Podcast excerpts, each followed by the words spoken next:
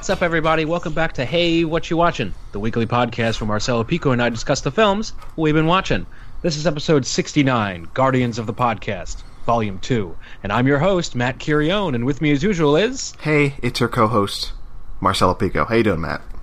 Fabulous. Fabulous, great. Fabulous. It's rare that I'm fabulous, but Oh. it's one of those days. oh, it's really that great of a day, Matt. It was a pretty good day. Pretty good, pretty good. That's good. Yeah. I worked again, and then I had a delicious dinner. It was lovely. What did you have for dinner? Chicken parm. That sounds great. It, oh my god, it really was. Oh, and I had a good day, and I had a sandwich, and that was my day. what kind of Um, sandwich? Just a Jimmy John sandwich. What's a Jimmy John's sandwich? I don't want to get into this. This, this is a whole regional thing, Matt, between you and I. I hear about Jimmy John's all the time. I've just never. There's no Jimmy John's by you. It's just a imagine like a like a like a slightly better Subway. Okay, that's fine. There you go. Yeah. That makes sense then. Yeah, yeah. So yes, um, I guess there there are no Jimmy Johns up there where you are. There might be, but I, I don't know. I've never seen one. There aren't any um, White Castles where I am, which is a shame. Bless I, your heart. I remember going up north for vacation a few years ago and having uh, White Castle and, and enjoying it, and uh, and also Checkers, right? They don't have well, not Checkers. Yeah. Is that that bur- yeah. burger place, right? Yeah. Yeah, yeah, Also yeah. known also known in some areas as Rally's. Yeah, yeah, yeah, yeah. When I was uh, living in Georgia for a bit, they had those up there, and uh, they don't have any here in Texas. So, uh, regions, everything else. region. we have a lot. Of, we have a lot of shit down here in Texas. We have a bunch A of lot of shit. shit down here. We got a bunch of shit Bunch- here. Too It's much cool. shit. Yeah, they just built. They built another Chick Fil A around me, and it's it's too much. It's too much. Uh, Huh. Chi- I've never been. Okay, you know, never go. Um, I, I won't. Don't. have no intention. No, uh, it's the one place, the one fast food place I don't go to uh, because of their politics. So screw them. Screw them. Well, it's that because uh, I don't go there because of that, and the fact that the closest one is like half an hour away, and I'm I'm not driving that far for a, a chicken sandwich. No, especially for that, uh, for the hater chicken, as uh, a friend of mine used to call it. But anyway, hey, we're not here to talk about fast food. At least not this week.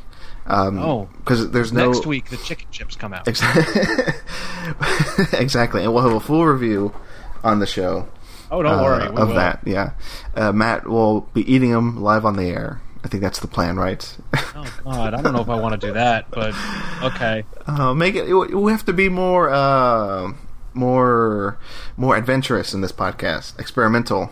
You know, bringing like know, new segments. Like we, we, we, like two episodes ago, we had our Picklegate episode, right? Ugh. We talked about we talked about pickles for forty I was minutes. gonna I was gonna try to not bring up pickles. No, I know. I'm just did. saying that, that that's past tense. That's what we did. We're not we're not discussing that right now. No, I might have White Castles, but you have pickles. no. Let's move on from that. No, uh, what I'm saying is that each episode should have like a have like something new and some. This is something like Every uh, episode has a new segment, so then the episode is nothing but segments. Wouldn't that be great? Just this. No. we, then we have like ten minutes to discuss movies because all everything everything else would just be uh, full of segments. Uh, no, okay. So that's that's that. Can't wait for that review of the what, what's it called? The the chicken nacho thing. chicken chips. Chicken chip. Oh, it's, it even it even sounds stupid. It's just so weird. It's just like little chips of chicken. Well, that's enough of that. Uh, let's talk about the show this week. What? How nice everything is. Oh yes, it's episode sixty-nine. We've reached Nice. a monumental episode, uh, and to celebrate that, we're going to be talking about movies for once. Some nice ones too. What's on the docket this week, Matt? Oh, we're going to take a trip down to Matt's Riddle Corner where I give cryptic clues about what films we'll be discussing this week. This week, we're going to hang out with a trash panda in outer space, and then we're going to hang out with a multipass that's super green, and then we're going to hang out with some replicants for a little bit, and then the guy from Forgetting Sarah Marshall is going to have stuff hooked up to his brain. I don't know. I've only seen the poster for that Yeah, one. you're right. Yeah. And yeah, yeah. And then uh, this is going to try to take down an entire building of bad guys. And then we're going to hang out with some Neon and the Dark Knight. And then Sharlto Copley's going to be your guy in a video game, right? yeah. And then 13 Cate Blanchetts are going to scream at us. and then we're going to do something for another movie that I have no idea what it's about.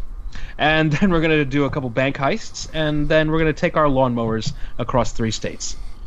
And that is the show. What? It's another packed episode.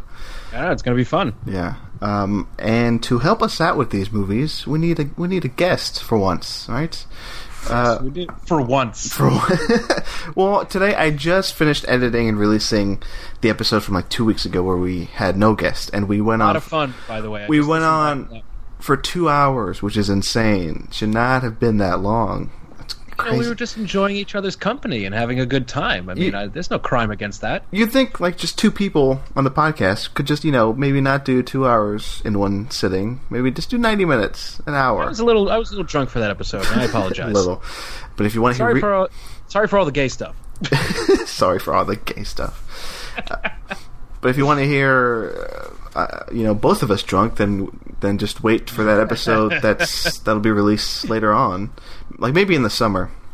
I've actually plotted ahead uh, a few episodes from now. Uh, at the end of June, we'll have like a 200th Talk Film Society podcast episode Oh my god. special. So I'm I'm I'm in the planning stages of that. That'll be pretty cool. But but no, I think maybe Excited. in the summer we'll we'll release those back episodes we have recorded already. It includes one of us. No, it includes but the both of us getting drunk. That one one episode.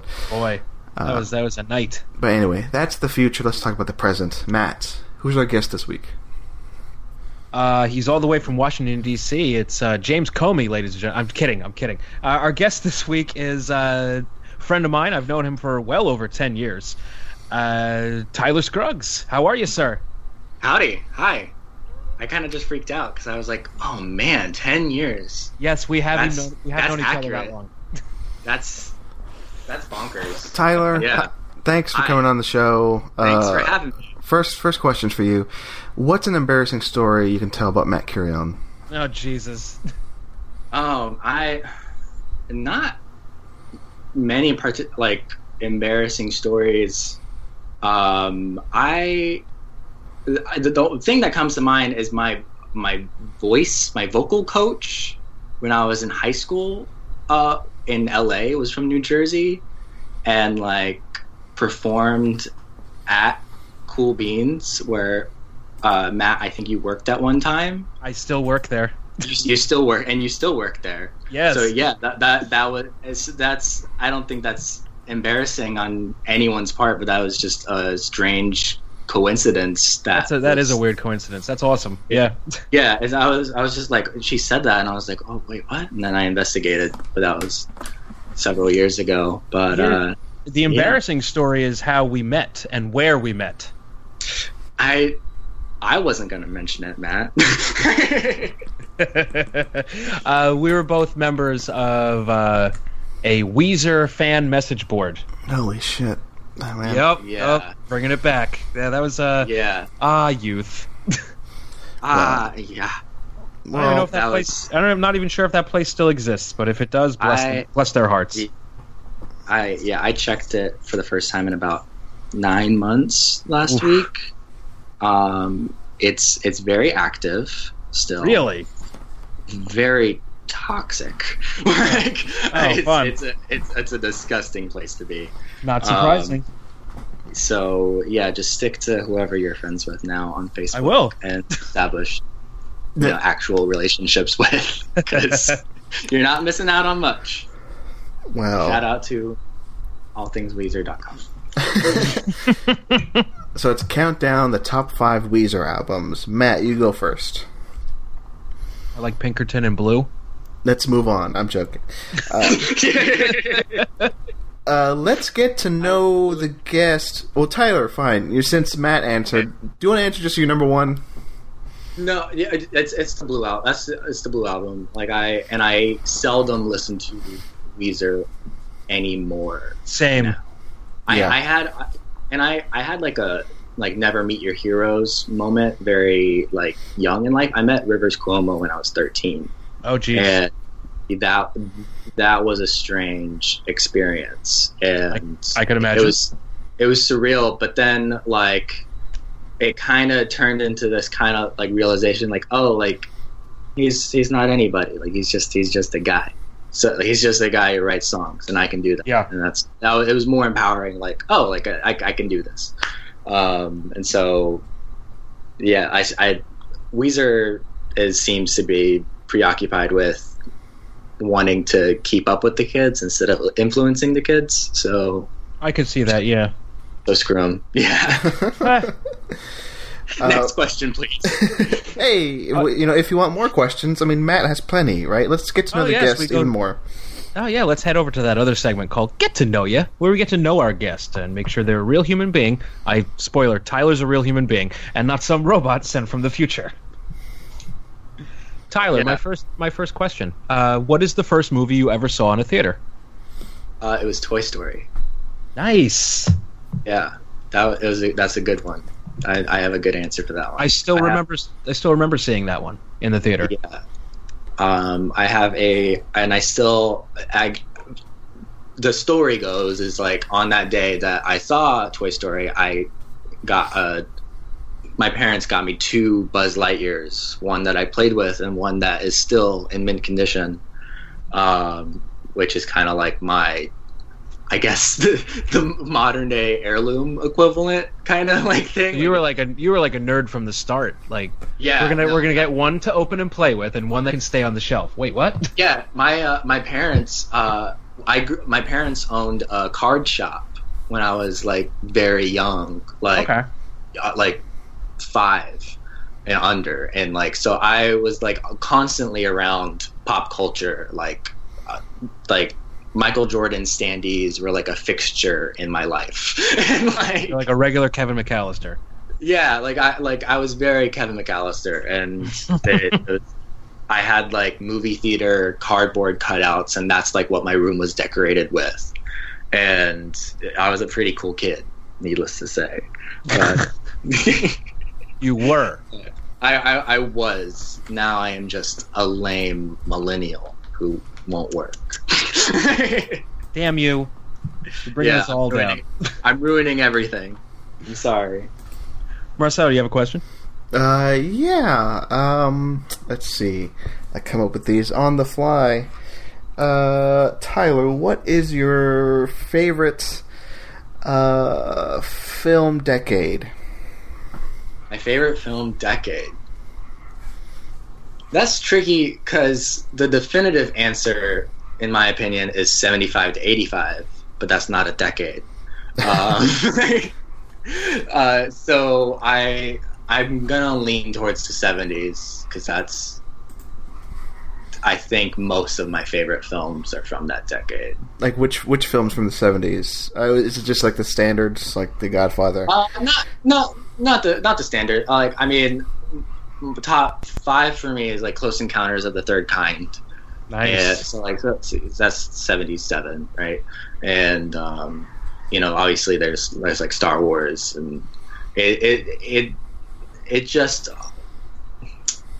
I really just enjoy the production design of films in the 70s because it was almost like remnant it, it was remnants of the bright colorful 60s sets that kind of became dingier and darker and more rough you know a la a new hope and you know the original star wars well at least that's how i see it What about you, Matt? Do you have a good answer for this?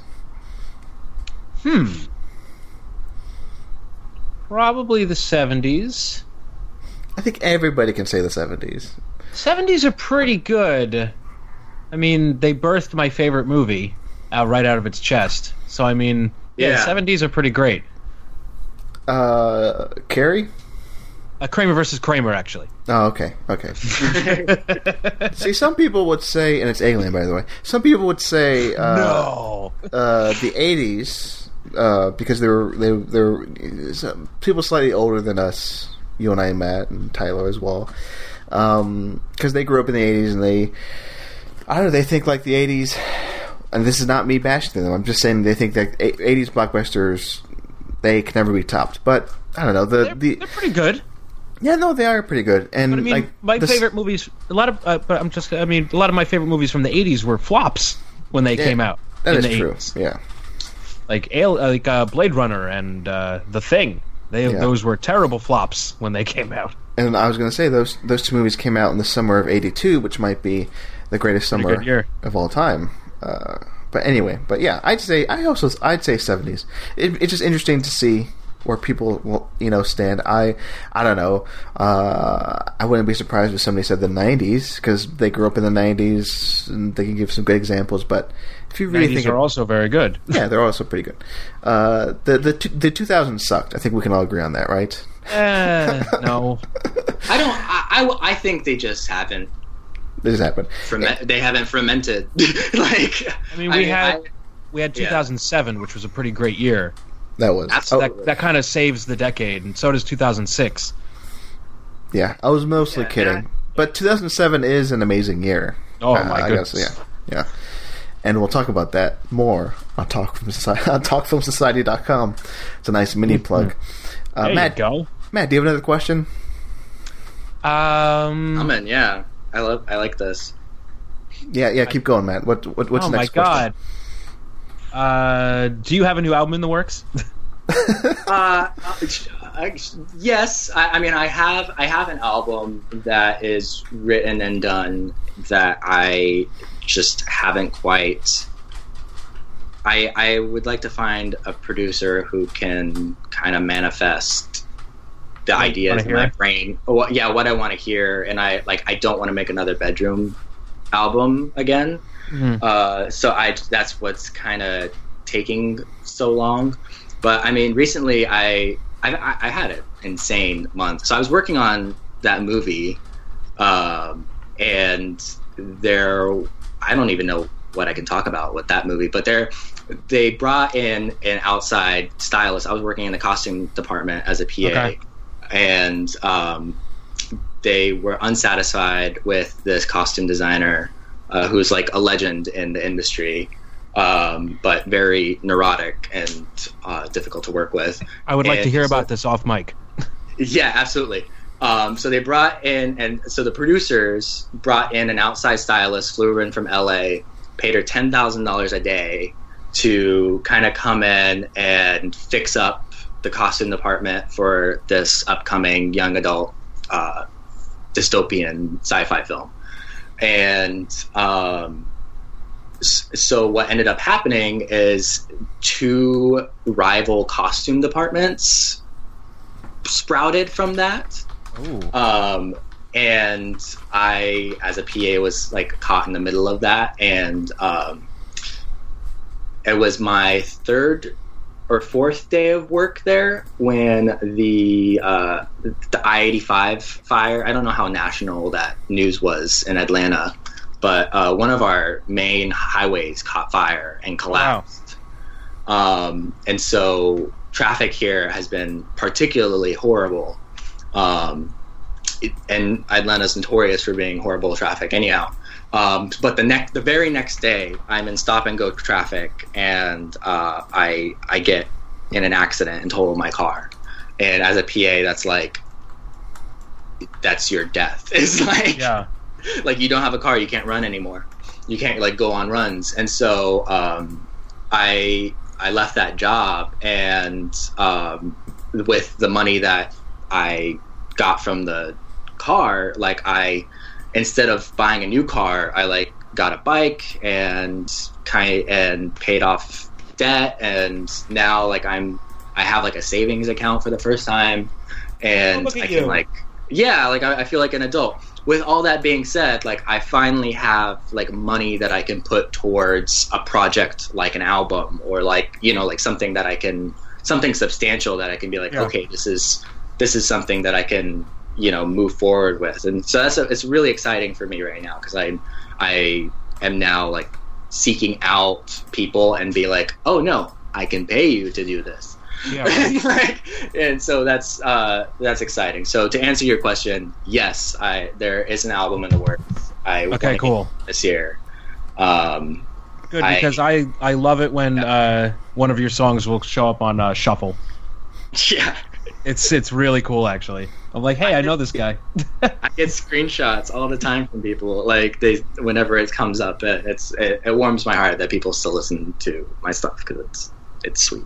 And I thought Matt was joking about that because I had no idea, Tyler. You were. Uh, uh, well, well, if you if if you would describe your music in a few words, what would it be? it's I I was selling it as Ed Sheeran meets Fall Out Boy, which is vaguely accurate, but not a s- selling point. Um, but yeah, it's I mean it's very uh, it's um, it's all pop kind of stuff that doesn't make money these days. it, it's you know it's it's guitar driven. Um, It's a love letter to Marisa Tomei. it's a love letter to Marisa Tomei. Um, I'll probably kind of pimp that song out when Spider Man comes out. It's my favorite. it's it's it's a good track. If you're if you're not familiar, for those listening, um, I I've got a song you can listen to it right now on Apple Music, Spotify, called "Marry Me, Marisa Tomei," and uh, it's young it's young me singing about the the cougar that is Marisa Tomei. And people can just search your name, Tyler, and they can they can yeah, find it. Ty- Tyler Tyler Scruggs. Yeah, that's me. I, I I've really held true to that. Like I I've considered going under a pseudonym or something, but like all of my accounts are like I'm at Tyler Scruggs everywhere. And, Yeah, don't do like, that. You're you're Tyler Yeah, Scruggs. and- You're the Scrugger. Tyler- Come on. I'm the I'm the Scrugger now.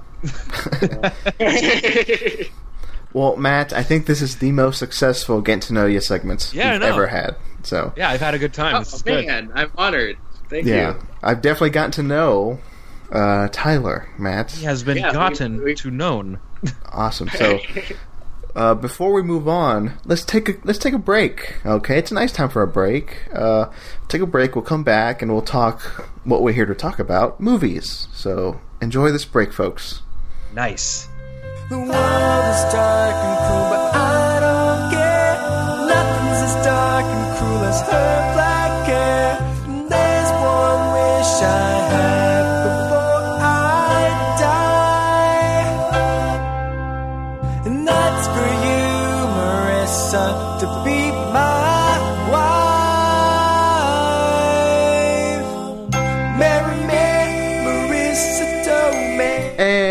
we're back.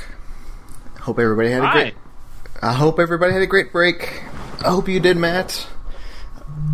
It was Uh, informative. okay, Very entertaining. I learned a lot about myself. sure, sure, sure.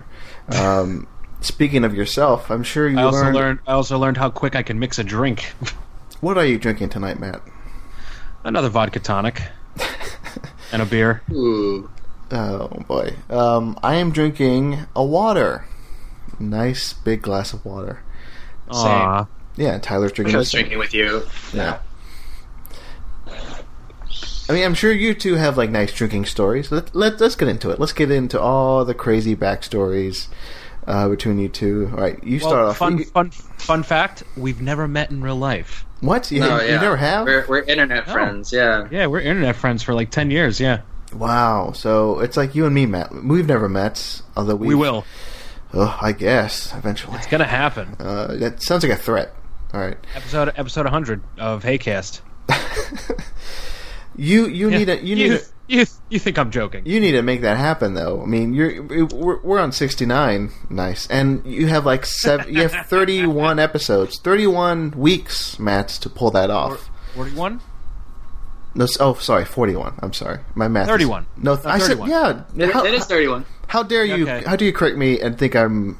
That, that that that's how nice of a guy I am, Matt. I give you the benefit of the doubt, and I think you're right. But no, Nice. it's thirty one. So thirty one weeks, Matt. Get it together for episode one hundred. Uh, See what I can do. all right. I'll, I'll try to make it happen. but yeah, I, I guess I didn't realize you two had never met before. So, uh, you well, you two should meet. You've known each other for ten years, so why not just? we're both uh, on we're both on the East Coast now. Yeah, Yeah, it's it's more likely now. Yeah, way more Uh, likely. there you go. So, Yeah. uh, We've almost we've almost crossed paths because I mean Tyler has been in New York from time to time.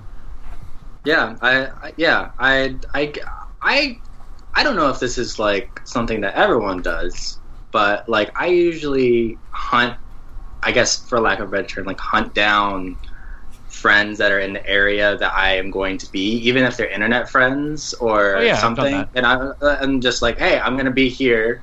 If you could swing it, then cool. And that's how I end up meeting a lot of like internet friends, like and people that I've known for years but never like hung out with in person. Yeah. and it's it's been nice. There, I remember reading like this article about this guy who uh, made an effort to have coffee with every single one of his like 1100 Facebook friends. Ugh, Jesus. that sounds. He like ugh. he like Because you know yeah, what? he- I don't think I'd want to meet some of my Facebook friends. That's I- why I have them on mute. I deleted Facebook. That's how much I don't like Facebook. The people on there. But uh, was uh, was that guy's plan uh, successful, Tyler? Did he manage to have coffee with every I- single one of was, them?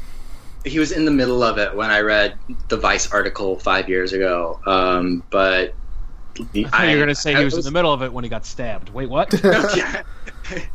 and then the murder started. Uh, no. Uh, yeah, I, I don't know if he was successful. I don't even know how to search for a follow up on that. But I like I've always like thought about that. Like, well, like what if I tried to do something like that? Because my like my friends are kind of you know worldwide, as I imagine a lot of yours are. Um, but Hip hop air horns worldwide. yeah, I guess.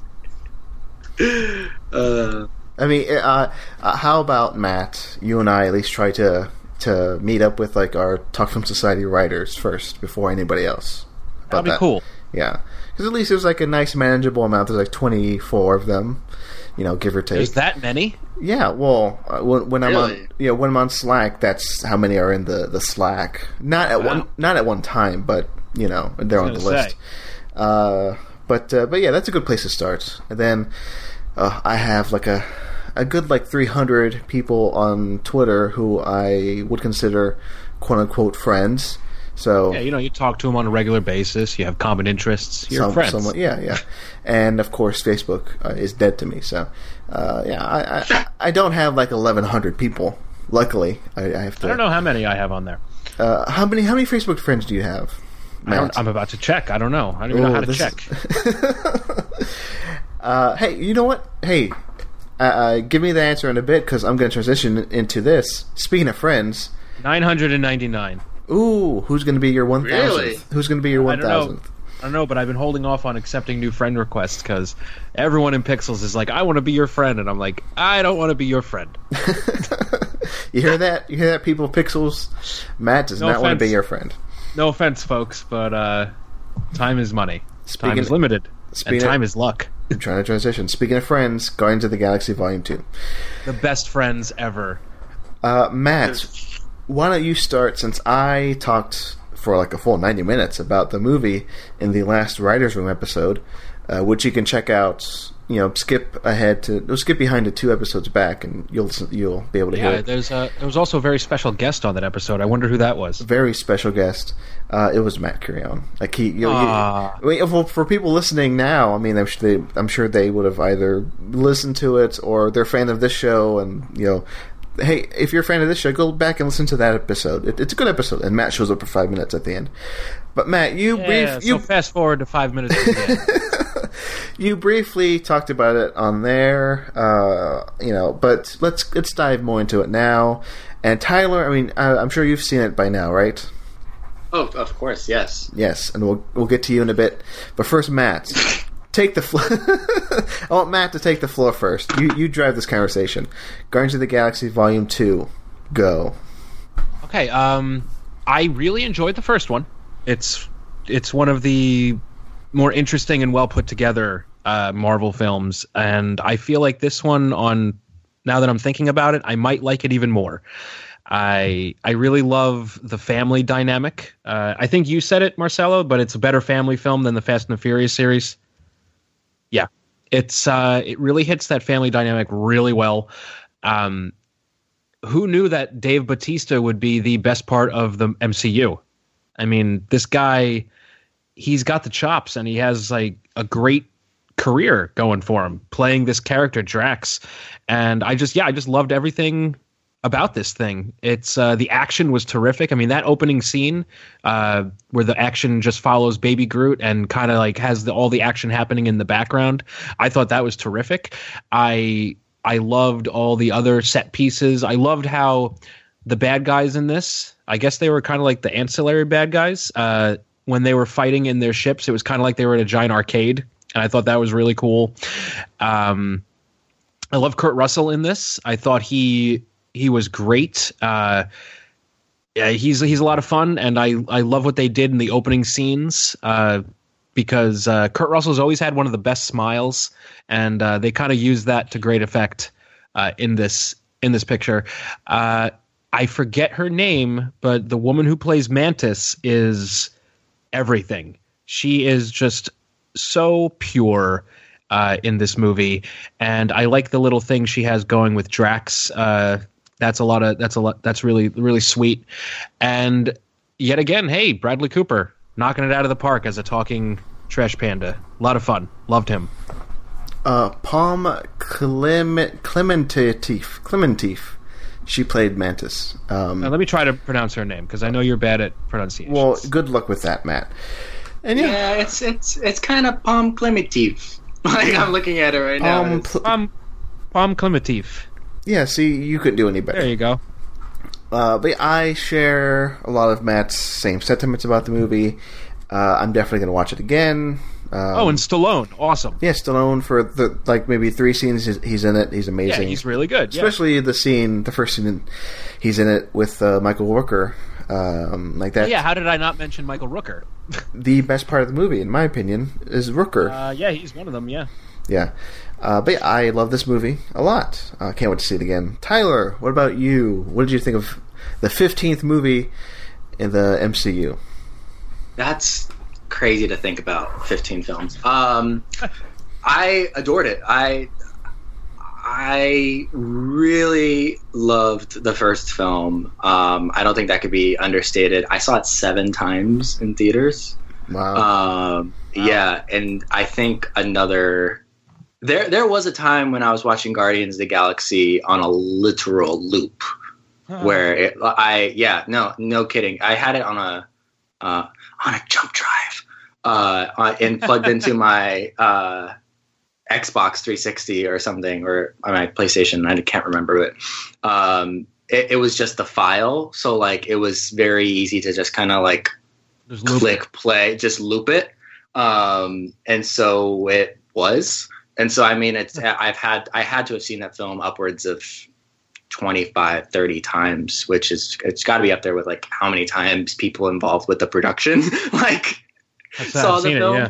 I've seen it. Um, and so I I admire the first film on a very technical level, uh, like on a screenwriting technical level. I one of my probably my favorite thing about it is just how clean the motivations are for Yeah. every single character Everything's Uh, really well defined.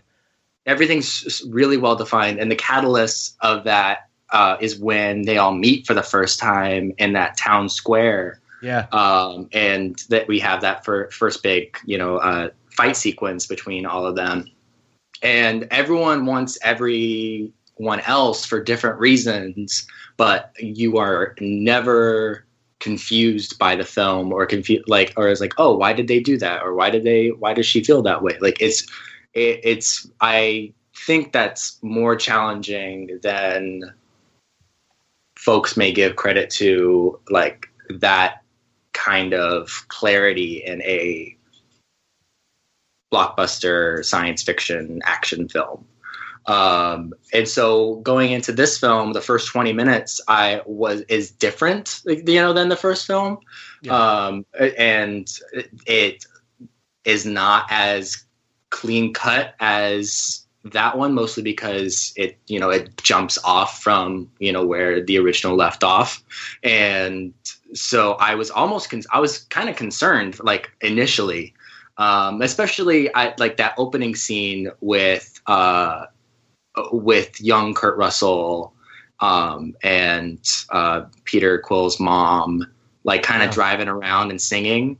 Um, I, I need to see that scene again because it, it, isolated and without much understanding of the re- without understanding the rest of the film like it makes next to no sense Yeah. and like it, it's kind of like they're just driving around they're not really introduced they pull into a dairy queen and like go into go into a forest and we see like this strange plant, and that's the end of the scene. Yeah, he plants like an Audrey II, and then the, Y- y- the scene yeah, and so and then the scene ends, and so it's like like we don't get to know Peter Quill's mom like much more at all, um, or even you know what we only understand as young Kurt Russell at the time. Um, really, the the only real established character in that scene is Dairy Queen. Um, so. So- so- but like that's but like that's what stuck out to me it, like it really stuck stuck out as like a sore thumb i was like okay like that's that's disorienting you know coming from you know this film that i've seen you know 30 plus times like i was bound to bring some set of expectations to it yeah. um, but you know it definitely won me over um, probably from once they took off in ego's ship on it. Like i was floored and cackling laughing and uh, I just I just had an, a, a phenomenal time like watching that film. And it's been it's been a while since I've like gone to the theater and had like a phenomenal like like a, a high like that. It's been some time for me um uh, can we get into spoilers like what like what what's our what's the policy on that Let's do one Uh, of these. Uh, okay, people listening, if you if you haven't watched Guardians two yet, uh, skip ahead like maybe like four minutes, five minutes. It's fine. There you go. Uh, yeah. Uh, so let, yeah, let's let's talk spoilers for about five minutes. Okay, Tyler. Okay, again, listeners, you've had your well warning. ri- Uh, g- yeah. g- go ahead, Tyler. Go ahead. No, yeah, yeah, like it's not, and it's not even like that big of a spoil, but like the thing that caught me so off guard and made me laugh so hard, and I was the only person in the theater to laugh and laugh hard, like to the point where like I got kind of nudged by my boyfriend and was like, uh, like stop laughing, kind of. You're embarrassing me, please. was the was the Zune kicker at the end? That oh yes. what- that was I like it's weird for me to like rave about such a small part of the film, but that but like I was I I was floored because it was just so perfect and so well executed that like I I I was like wow and I mean I actually I actually missed the second post credit scene or like half of it because immediately after the film ended I went on eBay and bought a Zune. nice. Hey, the movie worked. The movie the movie worked one. Secondly, it took me a couple hours before I realized that I actually already own a Zune at my parents' Oh. place. And um, but I mean, like I'm not like I'm not bummed about it. Uh, mostly because like Zune actually, I, I don't know if you know this, but Zune is the number one most searched term on eBay for like since the film came out. Of course it is. Uh, it- of, of course it is, um, and that's it's brilliant. Um, because and, it's also incredible how like now retroactively looking at the Zune, like everyone hated that like poop green and Yeah. brown design, but like that fits the Guardians aesthetic Very so well. well. It, like it lo- it looks like a fixture in the universe, and so it's it it's I'm fascinated. And so I'm I'm hoping that like it appreciates in value because I, I I got it for a pretty good price. But like that's I I've spent a lot of money on this film. I'm realizing I bought you bought you, you bought those that that soundtrack chips. I bought I bought the Doritos. Oh, you bought the soundtrack Doritos? Oh my! Yes. Does it work? I I haven't. It has uh, arrives Monday. So oh my god. Maybe I'll do an unboxing or something. Do it. I've never done an unboxing video, but I also have never paid thirty dollars for a bag of Doritos. Holy Uh, True. wow! Wow! Yeah. wow. It, it, I, and I've looked, I've seen pictures. I don't know if you've seen pictures, but like it, it's, it, it's a little more commemorative than just like a bag off, you know, at your Target. And uh, yeah, it's, it, it's, it comes in like a cardboard box and like has like it. Does it have look- actual chips in it, or is it just? it has actual chips in it, and like and to my understanding, there's an MP3 player like embedded and glued to like the side of the bag, and then so outside, weird. outside the bag is a headphone jack, and it includes headphones. It includes like a pair of like '80s Walkman headphones. What? So uh, so it's actually actually I've just made the decision. Expect an unboxing video from me. Nice. Uh, that's that's going to happen. Um, but yeah, like I I kind of get sunken into like I I bought like uh I I get so I'm such a capitalist scum piece of trash because I like I bought I bought like a little Groot like baseball cap. Nice. Um, I have uh oh I actually this isn't you know millennial or capitalist trash, but um, I have a friend who worked in the art department on the film, and Wow. he, he surprised me with uh, a couple pieces of concept art, and so I Oh, That's have cool. I yeah, I own a couple uh, a couple pieces where it's like um, it's uh, it's the ship towards the end. It's like the it's the Ravager ship, but like the when it detaches from the rest of the main. part. Okay, cool, cool. Um, so like Sean Gunn, you know, is like there's a little drawing of Sean Gunn with like you know, it's it's it's cool. Um, but I yeah, like I mean, I went through the the whole set because he's got like a whole set of the concept art from like beginning to end, as well as uh, a copy of the storyboards. And so before, like months before the film came out, like I like he showed me them and I flipped through the storyboards with like only like a offhanded explanation of of what it is. And this is a very difficult friend to be around, um, mostly because he's he's working on Infinity War right now, and like I'll catch up with Oh. him about his day, and he will just drop a spoiler, like Ah, like uh, like because because he's just talking about his day, you know, yeah, working. like oh, this is what happened at work today. this is what happened at work today and so like um like this is safe to talk about because uh the the trailer for thor came out but like he recog- like he saw uh chris hemsworth on set once and uh like talked about his short hair and like how and like got into greater detail about the role that his new haircut and uh, other things that happened to him in the film, Huh. and it's like it's like it's like well, like you're kind of ruining like the next like three years of Marvel films for me right now. But it's um, you know it's it's fun because it's it because like even the baby Groot or the teenage Groot, um, Yeah. like post credit scene, like he's got like a piece of concept art for that, and that like you can explain that, but it was still you Yeah. know gut busting hilarious to see it in person. So you know, it's it's like one of those things. But Also- Guardians of the Galaxy Volume Two, I love it. I'm gonna see it like probably three more times. I'll Real see it quick, at least uh, once. Oh, what is it, Matt? Real quick, uh, if listeners are, you know, if you haven't, if we've gone over those four minutes, but uh, hey, if you haven't seen Guardians, uh, shut your ears off for a few seconds. Yes, can we if- talk about how? Go ahead. Yeah, can we talk? Can we talk about how great Kurt Russell is at turning on a dime from being happy-go-lucky good guy to most evil son of a bitch in the galaxy? that that was surprising to me. Uh, Like not not the not the twist, but the the the way they went about it was surprising to me. How Just 'cause he malicious kinda- he is. yeah, it was kind of like a.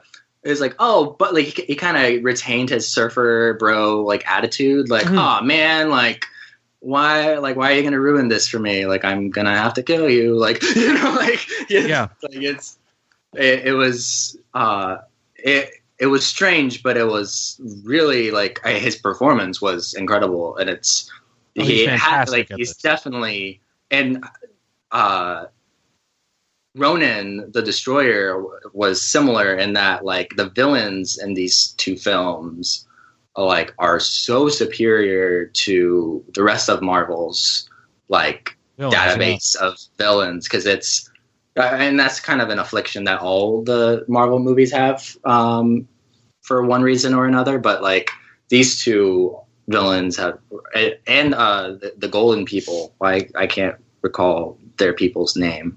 The but The gold people. I, I the golden people, Ayesha. Um, the like golds. the, like tho- yeah, they are super cool as well, and I I look forward to their eventual return. Yeah, in part three. Yeah. Yeah, So we're all on board. It's a pretty good movie. I yeah, think. it's pretty pretty good two movies in this uh, little series here, The Guardians. Indeed. Who knew? Who knew? Who knew? Uh, Who knew that the movie with the talking raccoon and the and the tree man would would be so terrific? It's James Gunn. I, I think I was always going to be on board. Yeah, he's pretty good. He's pretty good. Pretty good. Speaking of space, The Fifth Element. Yeah. Uh, I saw this again for its 20th anniversary. I wrote something up on the website, talkfilmsociety.com. Really fun article, by the way. I read it during uh, my break this morning. It wasn't that good. I Oh come on! I read that, and I read the um the back and forth you did with Rock, and I really really That had a good break this morning. That one was better. Uh, go back, folks. If you want to go back and, and read our stuff, read that uh, Heat article by me and Rocky. That one's really good. But the Fifth Element one, it's fine. Um, I kind of wish I had spent more time on it. Um, the main thing I wanted to get across because I, I rewatched this with with a friend like a few nights ago. Uh, like I had just watched a few other movies uh, that night, uh, The Raid, Hardcore Henry, and then we saw The Fifth Element. And. I know it's quite a triple feature, but it's yeah, it's 20 years old. It still holds up for the most part. The action scenes are um, still amazing. Uh, Besson knows they how, are. yeah, Luc Besson knows how to shoot action. Um, Pretty good at that. but man, and this is like the main thing I want to get across in that in that article. Um, it's super French. It's super quirky. It's very French. I should have written more about how French and quirky this movie is, because man, like from the from the start, really, it's just it has this like oddball, uh, like uh, tone to it. But hey, it still works. It's like a great sci-fi epic uh, with like some uh, nice. I think like I think nods to like action like. Uh, American action movies like Die Hard, especially when you have Bruce Yeah. Willis in the in the lead, and mean, Ga- come on. and, yeah, and Gary Oldman as the bad guy. It's he Gary Oldman is one of the best villains like on screen ever. Like if you like bring in if you bring together all his roles, his villainous roles, he's he's in the bad guy Hall of Fame. And I love that gun he has in Yeah. this movie. Yeah. Where it's like freeze gun and flamethrower and tracer bullets and rocket launcher. It's so cool. Yeah, and Milla Jovovich, like she's she's damn good in this. Uh, so it, Multipass. it it still holds up, but man, if you are not on board with its zaniness, especially when the, the movie. It's uh, gonna lose you like five minutes in. it'll, it'll either lose you there or it'll it'll lose you when uh, Chris Tucker comes aboard. and uh, Buzz, and- buzz, buzz. uh, Ruby Rhod, yeah. When when he when when when he shows up on screen, it just becomes his movie. Um, Fun fact: People don't like it when you buzz them off in real life because I, I, I do that on a regular basis, and I always get dirty looks. that that like like like swatting thing that uh, like when the does. person tries to talk to me, he's just like bzzz, like to, get them away. Like, yeah, I do that in real life. But I'm glad I revisited it. Um, I I saw okay, Matt. You you'll know this. I hope. Um, Yes. But uh, you know, there's at least like three Blu-rays out there of this, right? Yeah. It, yeah. It's it's kind of crazy. Like they had the the the original Blu-ray is uh, garbage. yeah. That's a bad transfer. yeah. I I did not get that one. I got the second one, which was like the the remaster, right? Okay, And then the third one is the 4K master, which that's the one I have. Yeah, I don't have that one. But even like the the the second one I got, the like the remastered one, it, it's still It looks it very good. Yeah, it looks Yes. very good. It sounds like incredible. I made mention of of that in the in the article. Like it's it's always been like a demo, like disc, like for years. Like that scene, that the car chase scene. Uh, That scene is a demo. Is demo material. The opera scene. yeah, yeah. Oh my god. So it's it's like those moments they still hold up. Um, like sure, it's because we're American, Matt. Um, that's, Here's a here's a question I have about the Fifth Element for you. Sure. What is your favorite future bit from it? Like something that that's like normal everyday life for these people who live in the future. What's your favorite element? Element of that. I tried Um, not using that word. Oh gosh, uh, I forget what scene it was, but um, and this is the fifth element. uh, it, it, it, isn't there a scene where like somebody gets out like a cube and then puts it into like a, a thing and a laser shoots in it and it comes out as like as like alcohol? That's Alien Resurrection. Oh, also a also another incredibly French sci-fi movie. It's funny, man. Um, we're not going to talk about Alien Resurrection real quick. Until next week. It's funny because I, I was just about to say I hope I'm not confusing the Fifth Element with something else, but I saw. were. Oh, I. I But that, that, that laser cube bourbon is amazing. but again, I apologize. And you're right, Matt. Another super French. It's Uh, so French. Is it? Is it from the same year, '97? Yes. It's yes. Okay, so okay.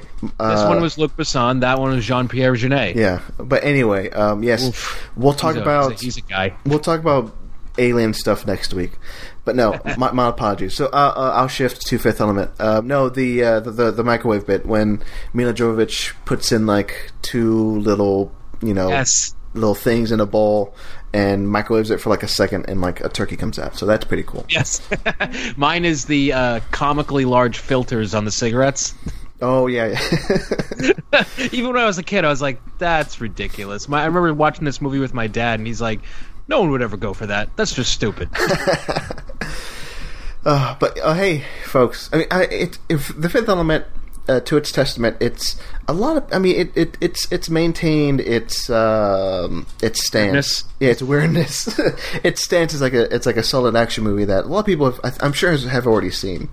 You know, they Yeah, they've stumbled classic. across it. Yeah, it's you could say that it's an action classic for sure. oh, most definitely. Action sci-fi. Yeah. Tyler, I want to hear your thoughts on the Fifth Element. I'm sure you've seen it, right? Mm, no, You have not seen it. no, I have not, I have not seen the Fifth Element. I, Oh I see- no. Well, I take it all back then. No, it's I. Uh, it's it's it's just one of those films. Um, I I I recognize it when it's on, but like it's always kind of on, and like I I there hasn't been a evening where I pop in the Blu-ray and say, okay, tonight's the night. I'm gonna watch The Fifth Element because like I'll, I'll see it in like bars and stuff, and Okay. Yeah. like and yeah, it's on the sci-fi channel often and like i see it around but like i've never i, I don't own it and so like i like haven't given it its proper like due but like if there was a if there was a screening like in town i would go to it like immediately but maybe and maybe there will isn't there going to be a fifth element screening Yes, yeah, good. I mean, I'm glad you brought that up, Tyler. yeah Uh, I Yeah, think that- next week, uh, I can pull the dates for because like I think when this episode comes out, it'll be the week of because they're doing it I think two weeks um, in a row. But yes, for commemorating the uh, 20th anniversary, and also, I mean, Besson has uh, Valerian. What what's the full title? The, uh, the Valerian. planet, the the city of a thousand planets. Yeah, there you go. Valerian and the City of a Thousand Planets. That movie looks awesome. I I'm on board. I'm on board for sure. Uh, May Oh. 14th and May 17th. So yeah, well, okay. Maybe by the time, maybe if you're listening to this the morning of like May 17th, maybe buy a ticket. Buy a ticket. Uh, May 14th, it's, it's already passed for us. Um, but yeah, um, there you go. See the Fifth Element in theaters. Uh, I might go see it because uh, seeing it in a theater. I've never seen it in a theater. I am surprised by that. I have. You're lucky. You're lucky. Well, opening weekend. I, I I'm actually surprised. I'm old. no, like I saw like the special edition Star Wars movies in theaters, and like this, and that was like uh, that that 20th anniversary came and went in January. So I'm surprised I didn't go see this in theater because I was in a theater mode by that point in my youth. Uh, anyway, for French sci-fi. and I apologize to the Fifth Element because I just I I, I kind of saw uh, like the Fifth Hey, Element. that, that hey that that booze cube is pretty awesome. I saw the Fifth Element one night, then I woke up and saw uh, Alien Resurrection, part of it. Um, so, you saw Dan Hedaya getting some bourbon out of a cube.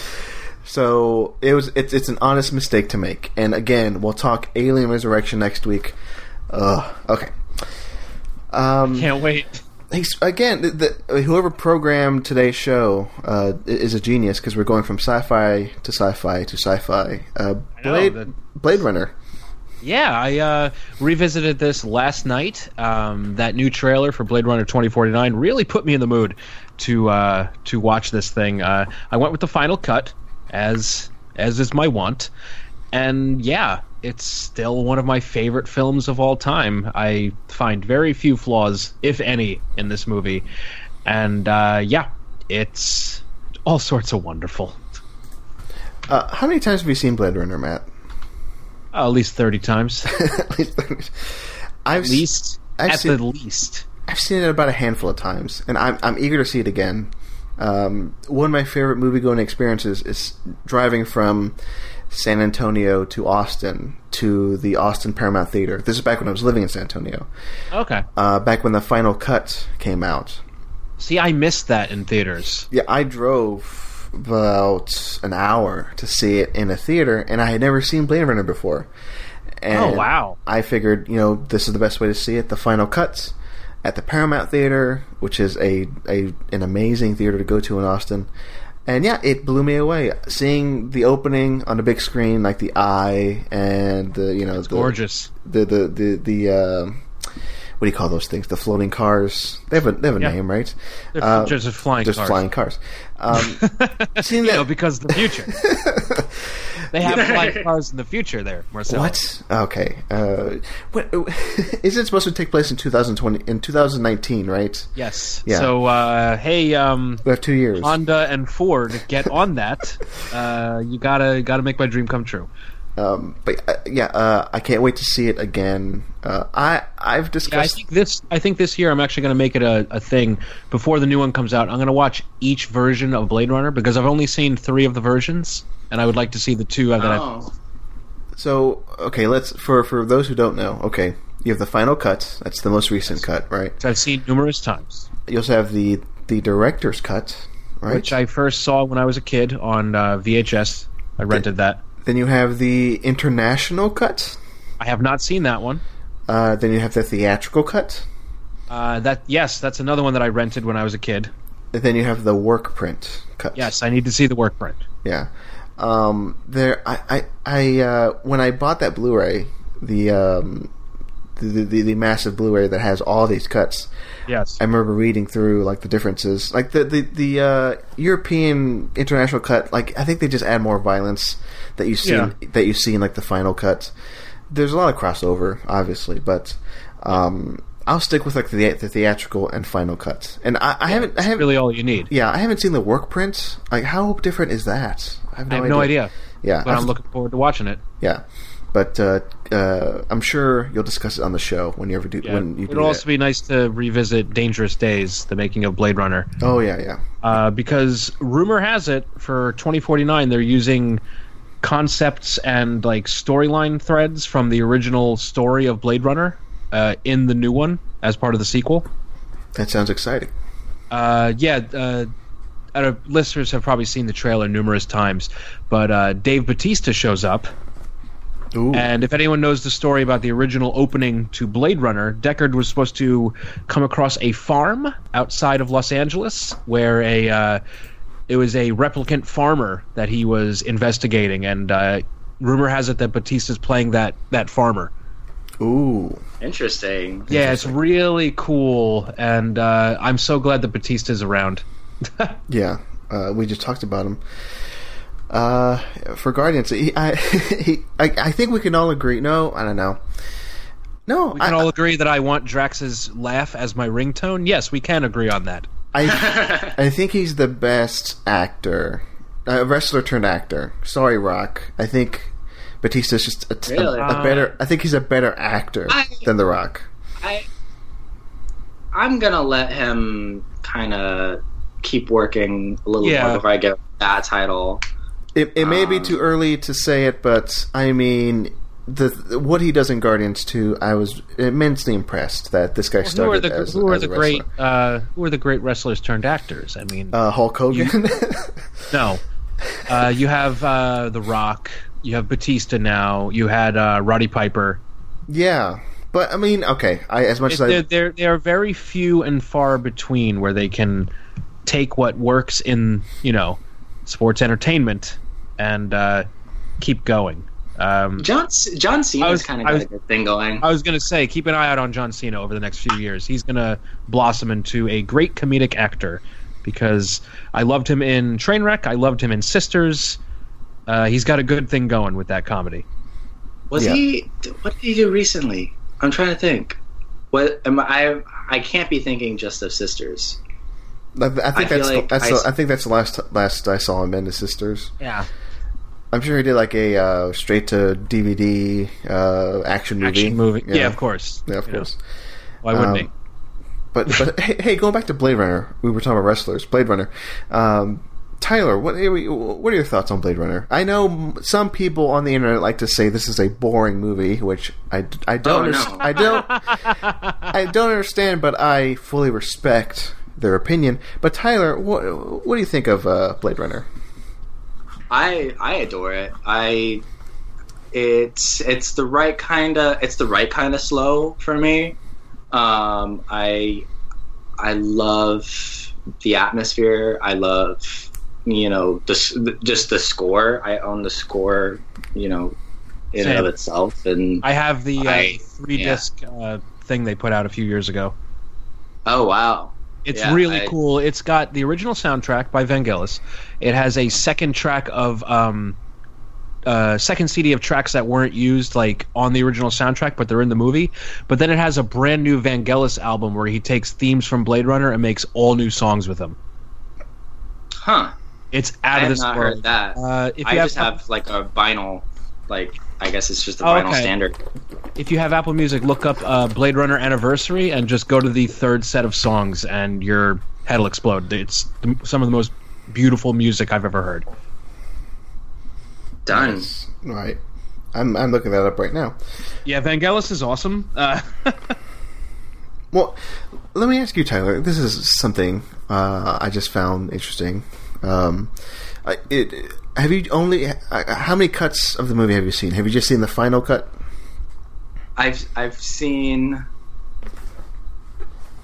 I I I, I believe I've seen every cut once. Um, I, I own I own the the like five disc set. okay, yeah. Um, I I haven't revisited it in some time. Um, like I like I watched them all once when I got the set, and then like watched the special features, and then since then I think I just watched like the final cut because that's what's what's streaming or like what's you know Yeah. on. Um, but I I don't have many strong opinions on the different cuts. I know a lot of people are anti like the narration and making it like uh, more on the nose noir film. Um, but I that would be me. yeah I I I just, I don't I like I it doesn't it doesn't bother me either way.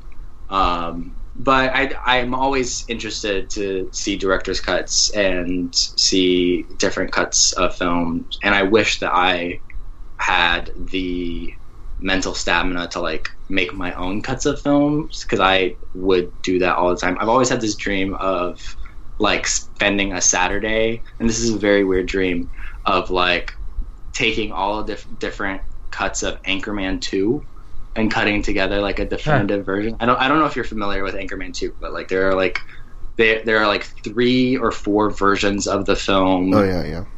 I've seen On- I've seen two of them. Yeah, I've seen two of them in theaters because they re-released one of the Oh, versions. yeah. Um, so I've seen two of them at least. But I, yeah, there's a third one on the Blu-ray I have not seen.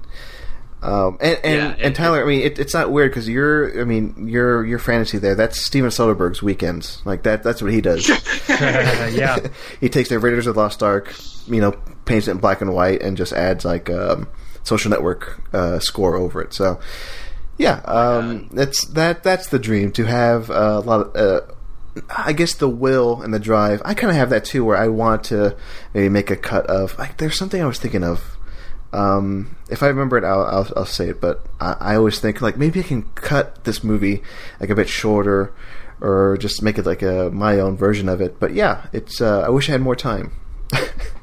Yeah, I, I uh, there's this uh, vlogger that I follow, uh, the Nerd Writer, who like makes like video essays.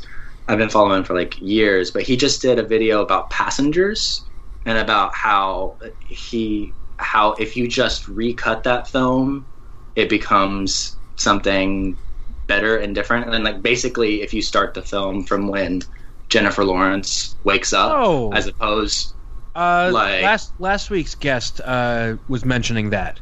Yeah, Oh, that- wow, yeah, it yeah. sounds familiar. Yeah. Yeah, yeah. Yeah, it's uh, and so like things like things like that fascinate the heck out of me, and I actually I didn't mind Passengers very much, um, but I also didn't have much strong opinions on it. Um, but yeah, it, I Blade as far as Blade Runner goes, I I think it's brilliant. I think Blade Runner 2049 has a lot to lose, almost more to lose than it justifies its existence maybe. Like just i i think it has a, the ability to retroactively hurt blade runner. And so i'm i'm kind of for me. And so like i'm kind of i'm really rooting for the film to work but i i'm very pessimistic about blade runner 2049 Like um, I, i'll be there i'll be there opening day but oh yeah, I'm like, I'm just like, "Ah, all right, okay, if you say so. Like, See, I I'm not that pessimistic. I'm I'm I'm like right in the middle. So I on paper I'm excited. Yeah, yeah. I'm on paper I'm excited for it. The cast is amazing, except for Jared Leto. Um, the, you know the uh, the the composer, the cinematographer, the director. I'm on board on that, but you know, does do we need a Blade Runner sequel? I don't think so, and I don't. I'm not worried that it'll ruin the original because we'll always have the original, and I can just always say, "Oh, if the sequel's bad, I'll just forget it exists." It's just if it if it if it's bad, it's just fan fiction. That's yeah, all. yeah, just just not just not worry about it. I'm trying to think of a good example of that where a sequel came out to a classic, and it was not great, and we just had to forget it, its existence. I'm sure that's happened. Uh, I can't think of- 2. I think you're right. um, but no, uh, I think we'll be fine. Uh, uh, uh, I, I hope it's amazing. If it's amazing, then then I'll I'll be the first one to say I was wrong and I should have been more excited for it. But I'm I'm. Yeah. I'm I'm still you know pretty. I, I, again, I'll see opening day. I'm I'm I'm as excited for it as I can be. I know Matt, you're super on the plot on the positive side though. Like you're Yeah, I'm the this director. He's never let me down yet. Um, he has once for me. uh, I've only seen a few of his films, and I love what I've seen. Um, I love uh, Ryan Gosling. Uh, he's really good. I love the composer. Uh, I love that Roger Deakins is just having a fucking field day with this thing. He's like, "Oh, I get to play around in the future. Okay, kids, let's have fun." And, Oh, yeah. Uh, his visual style in this movie is so on point. I actually showed the trailer to a friend of mine at work today, and, and his only response, like th- multiple times throughout the trailer, he goes, "This is fucking gorgeous. Oh my god, this is pretty." I'm like, "Yep, that's the Deke." Uh, yeah, I can't wait for. yes, I call him the Deke. We're on Don't- close don't do that. buddy terms. uh, no, uh, I really I can't wait for this thing. It's uh, it's going to be a nice birthday present for me. I can't wait. Comes out on your birthday. Comes out like the the week and a half before my birthday, so I'm considering them that they're giving it to me for my birthday. um, on my birthday this year, uh, it comes out. So oh, that's terrifying. yeah, That's yeah. not a happy gift. That's No. a mean. That's a mean like. Here, I got you a gift, and you open it up. It's a big piece of poop. it's like just horrifying. oh well, um, But I think it, I also think that it looks very good. It does look good. Um, it's a joke. Uh, I never, I never get good movies on my birthday. My birthday's in January, so it's like, it's oh, like no, okay, yeah, whatever. yeah. Well, this year you had um, what came out in January that it was a good January. Triple that new Triple X. I, I love that movie, Uh, yeah, that was that was, Uh, that was like my birthday weekend. and also two years ago, uh, two years ago, you got Blackhat. That's a good birthday gift. That's the best Yeah. birthday gift. Damn it. and and also Oh, didn't what's up with that? Oh yeah, Oh, oh, oh, uh, one more thing. Isn't uh, didn't uh, Split come out in January or was that February? uh, January. It I January. I, I might have been January. anyway, anyway, uh, my, my point was I, I think uh, Split. the, the the the early uh, part of this year was pretty good. Anyway, Blackhat's. Uh the director's cut. Have you seen it yet, Matt? Oh, I have not either. we'll get to it later. I'll, I'll discuss my conundrum later. Don't worry. Okay, fine. Well, we'll- we'll get to it because there's a portion of the show dedicated to a man film. So Michael Mann film, not a Hell yeah, man. not a men film. Uh, why don't we move A lot of on? men in it. We need to we need to speed this episode up. We we always say We we're, we're going to make these episodes shorter, but let's let, let's let's keep this train rolling. Uh, the Discovery, uh, Tyler. The Discovery. yeah, Quick, tell us Uh, about this one. yeah. Yeah, the Discovery uh, stars Rooney Mara and Jason Segel, and uh, it is about the Discovery, and that Discovery is uh, the scientific. Uh, scientists have proven uh, the existence of an afterlife, and um, yeah, and it's kind of it's kind of a hmm, film. Uh, Robert Redford's in it, and he. Is like the lead scientist who makes this discovery. Um, but the main issue is that uh, millions of people um, are committing suicide um, now to get to this afterlife.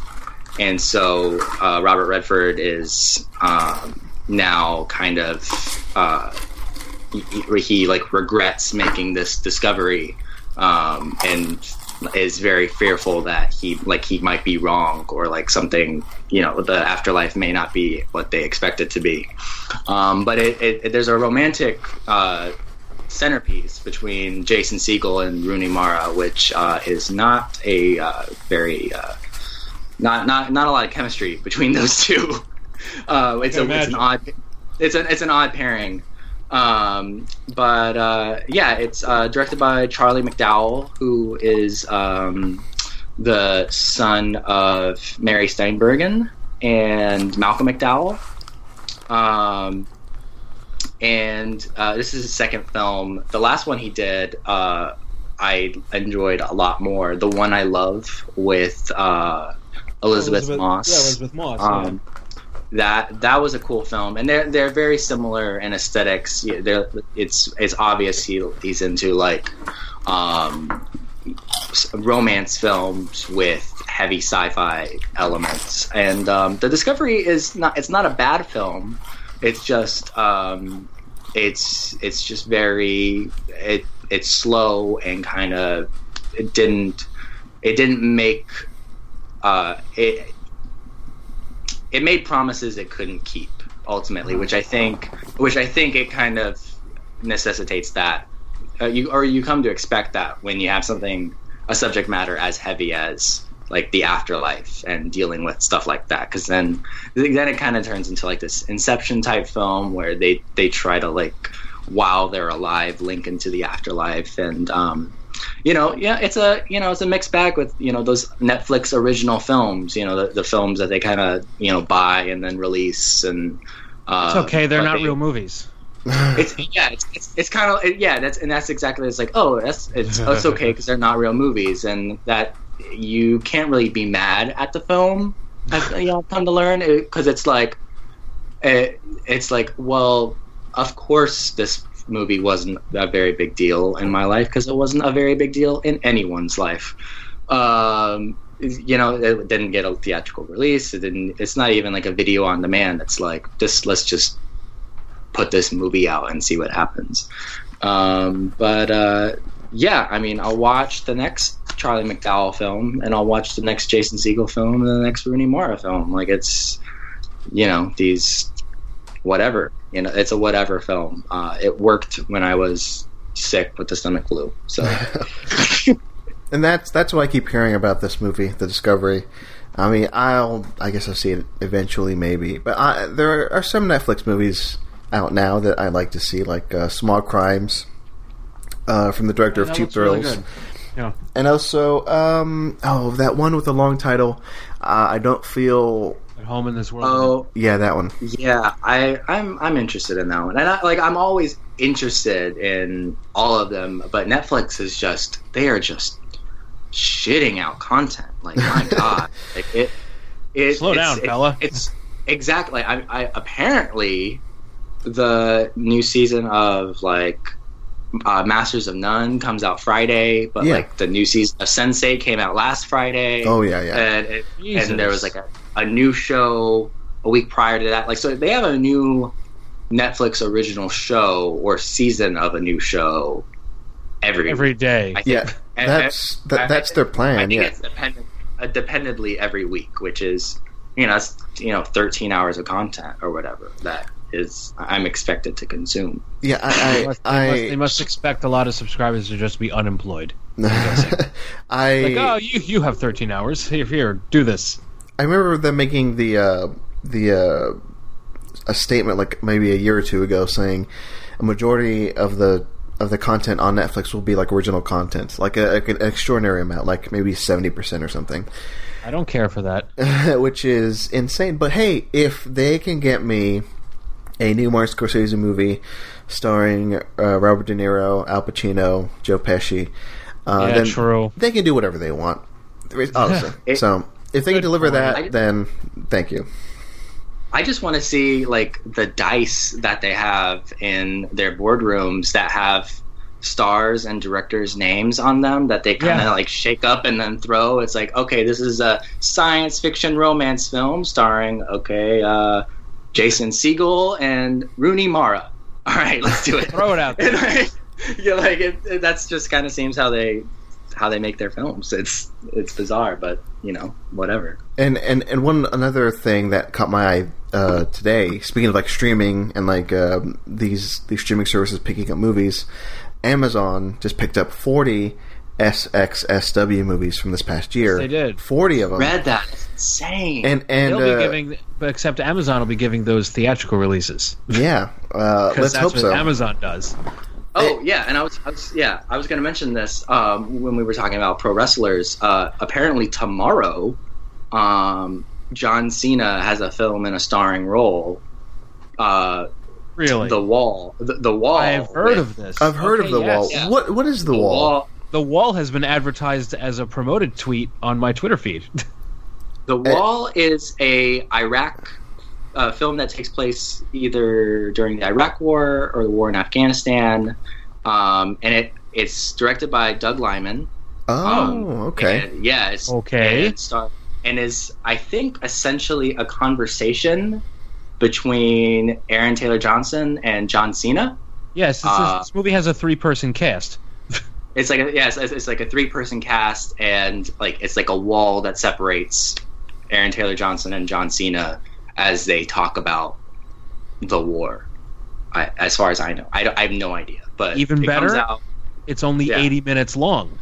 Where can I see this? Is this out I in theaters? am all on board with this.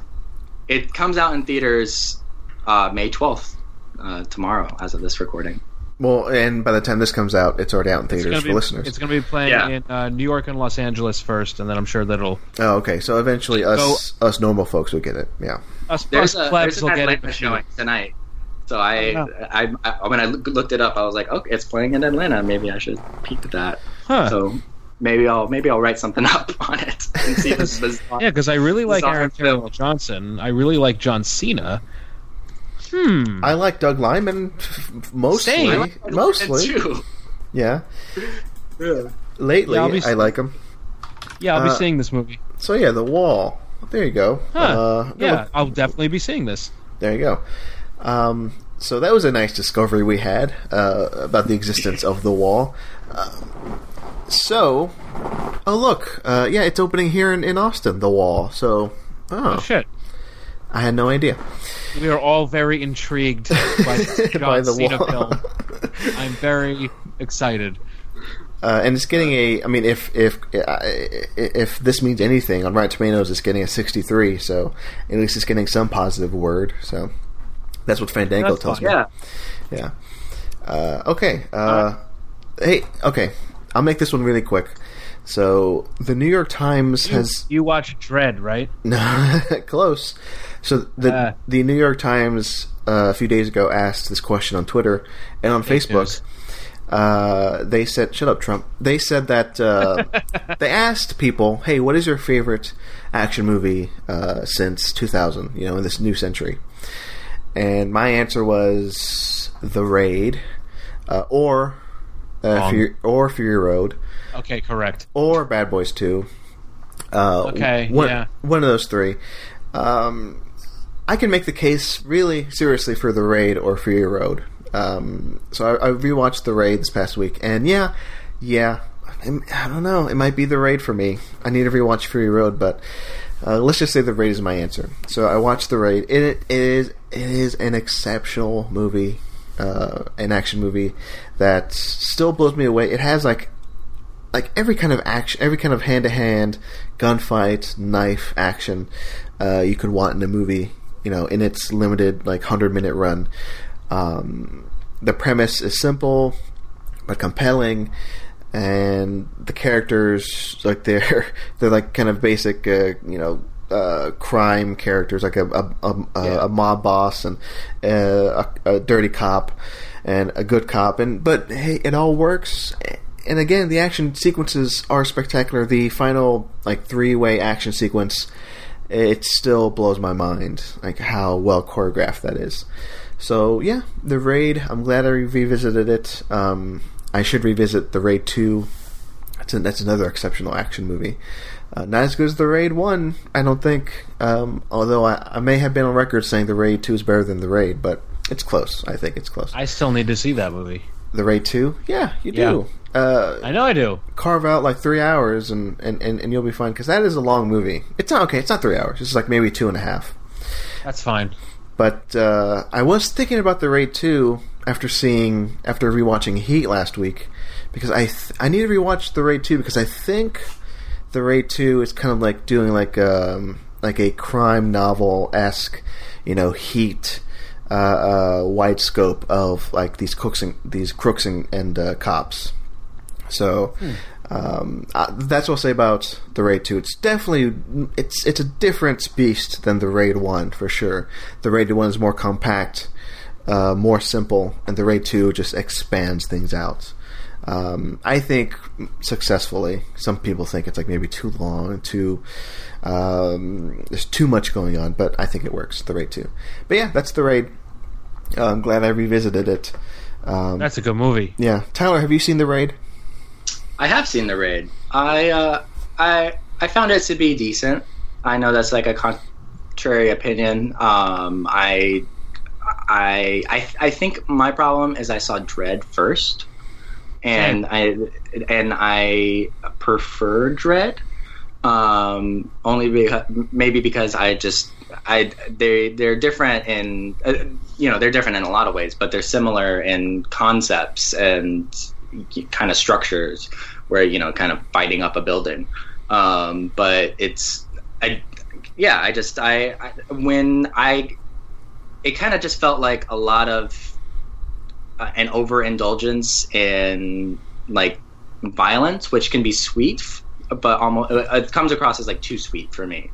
For personally i i am not one for like shoot 'em up action films like almost in the first place. Like i i need I need to be a little more grounded for that. Like even going back to Guardians too, like the the um, the scene with Yondu and Rocket um, on the Ravager ship, you know, to keep it spoiler free, is uh, was was a lot for me. Like it was like a lot for me, like personally. Um, and I was surprised that that was like a PG thirteen film because like I was it was it was very violent, and I was like, wow. Um, and it took me aback. But uh, yeah, I uh, the the raid. I've I've got nothing bad to say about it. I just I I I think I started the raid too.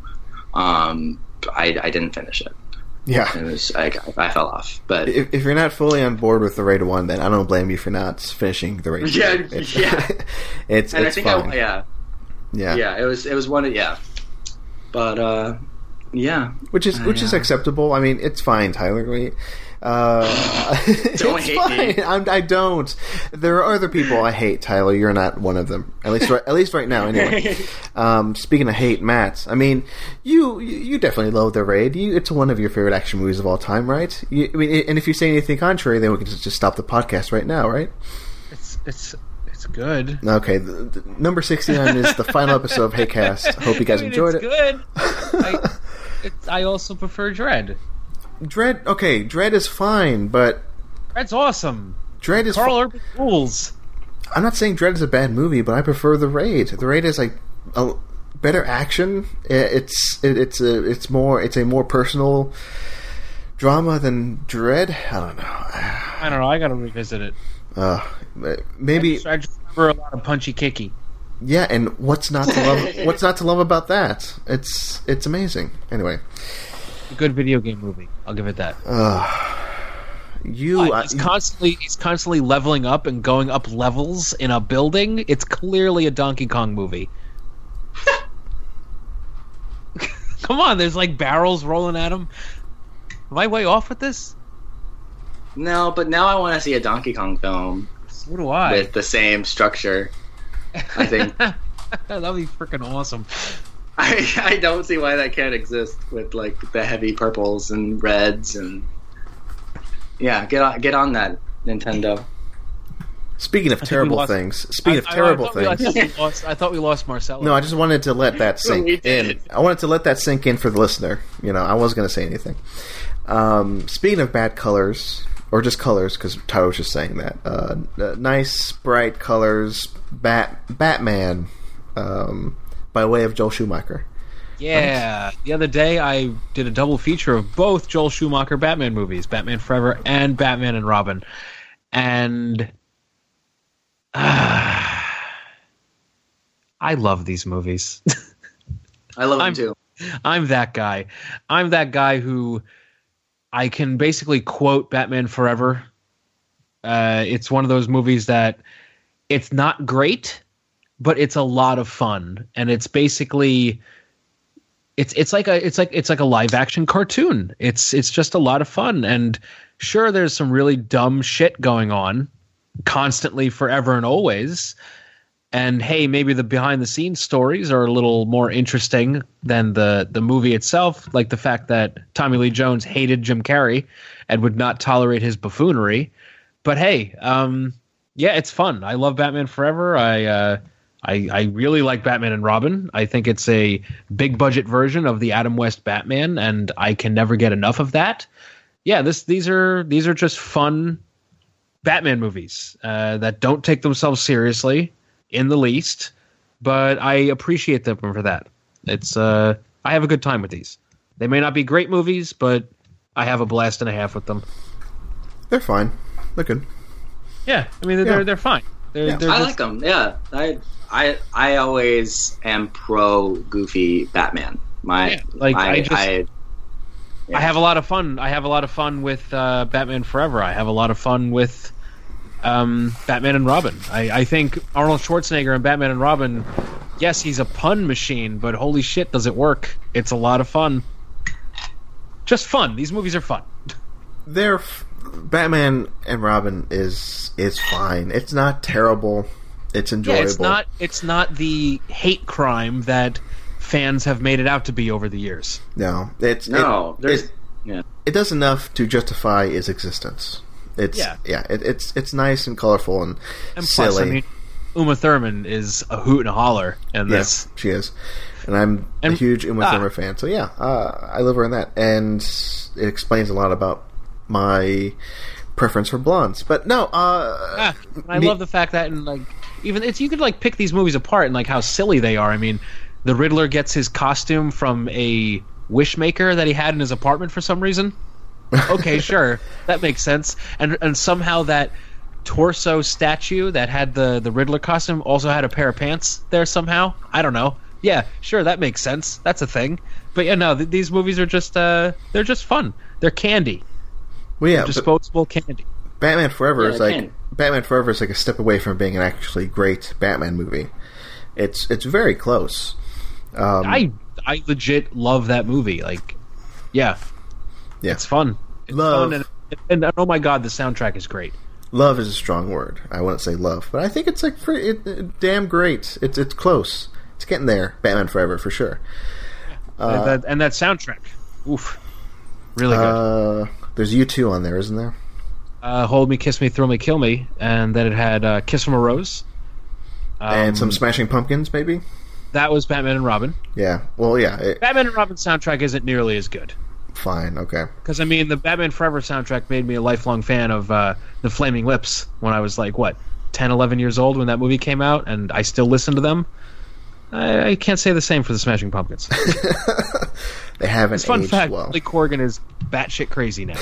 Batshit. It's it, ma- it all makes sense. but Wayne Coyne from the Flaming Lips has always been batshit insane. So like, I expect it from him. But hey, that was Batman and Robin and Batman Forever. Um, hey, I can say this: Batman Forever. That soundtrack is better than Batman and Robin the movie. Well, yes. I mean, it's a terrific soundtrack.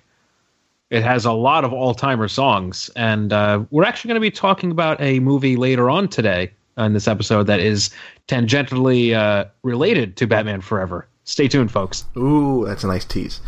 Um, anyway, let's let's let's push let's push forward. Let's let's speed along real quick. This is on Showtime. I talked about this last year when it came out. You did? Yeah, I did. I'm pretty sure I talked about it on this show. Wow, I don't remember anything about this movie. Just that it was like it's like the video game movie, right? Yeah, yeah. It's uh, it's shot from this point of view of this guy who wakes up. Um, he's like half half man, half machine. Uh, his his wife gets gets captured by the supervillain who has telekinesis, um, and Okay. he he has to fight his way through a bunch of thugs in order to recharge his dying heart battery and to save his wife. And to help him along Okay. the way, to help him along the way, is Sharlto Copley, who plays about like ten different characters. Um, and yeah, it's it's a bizarre movie, but I I think it's a fun movie. Uh, people did not like this when this came out. People straight up hated this, which I can I can see. It, it it's it's sort of misogynistic by the end, but uh, but hey, if you want just a quick action movie. And if you don't mind getting like uh, you know uh, seasick by watching like um, I couldn't do it. no. I, I couldn't. I I mean couldn't stick around. I, I I saw this in theaters last year, and I, I was fine with it on a, on a big screen actually. But then seeing it like on my screen at home a few nights ago, I like in the beginning I was like, oh man, this is this is too much too much shaky cam for me. Um, Do you but- think the movie would be better if you held a controller in your hands? possibly because right, yeah, that's it, how I'm going to watch this. I'm it definitely- a, uh, a controller in my hand. it definitely has that like i was thinking about it as i was watching it like this is one of those like uh one of the best video game movies not based on the video game so i'd put it in that category like with scott Pilgrim.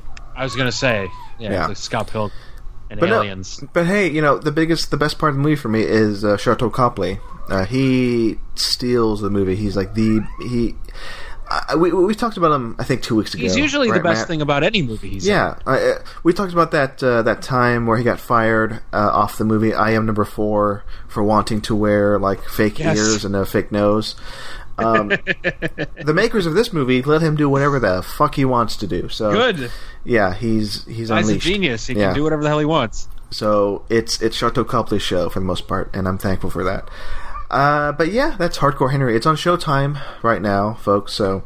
Uh, I have that now. yeah, by the time this comes out, Twin Peaks will will be upon us. So a lot of people out there will have Uh. the the Showtime app. So there you go. It- It's on there right now.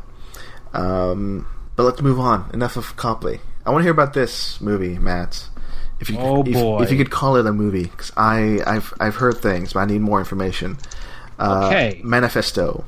Yes, uh, Julian Rosefeldt's uh, debut theatrical feature starring 13 Cate Blanchetts.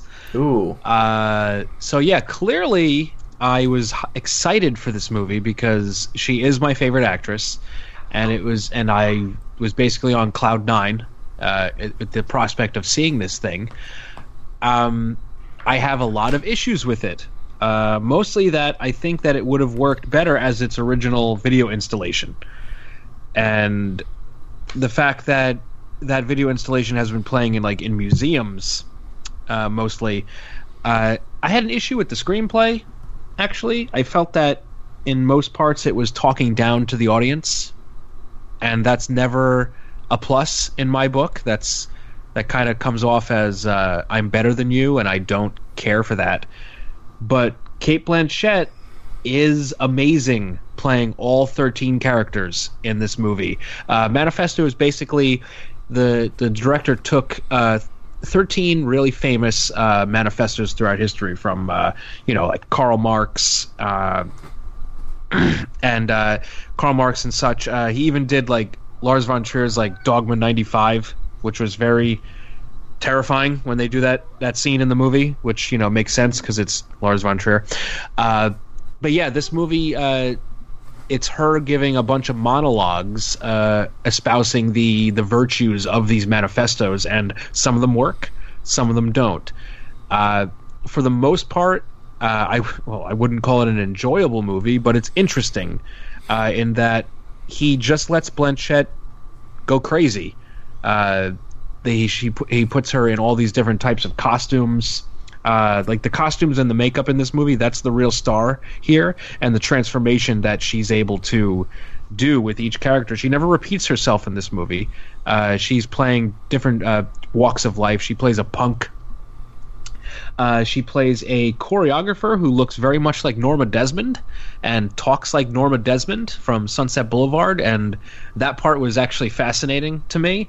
Um, my favorite part of the movie is a long sequence that references 2001 where a um, a I guess she's in like a biohazard suit and she's investigating a floating black monolith uh, in a soundproof room and it's just really trippy uh, that entire sequence. And what I said earlier that Dogma 95 sequence the Lars von Trier she's playing like a school teacher who is reprimanding a bunch of children uh, trying to get them to adhere to the manifesto and like correcting their their testing papers. And these kids can't even be like 10 years old.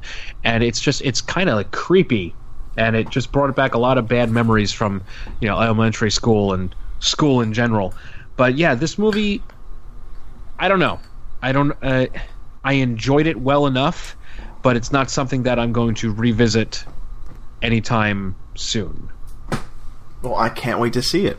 Sounds like Uh, my it's- my bag. It's, it's definitely something that people should see, uh, Yeah, especially see if especially if they're fans of Cate Blanchett. Because I'm telling you, man, she's on fire here.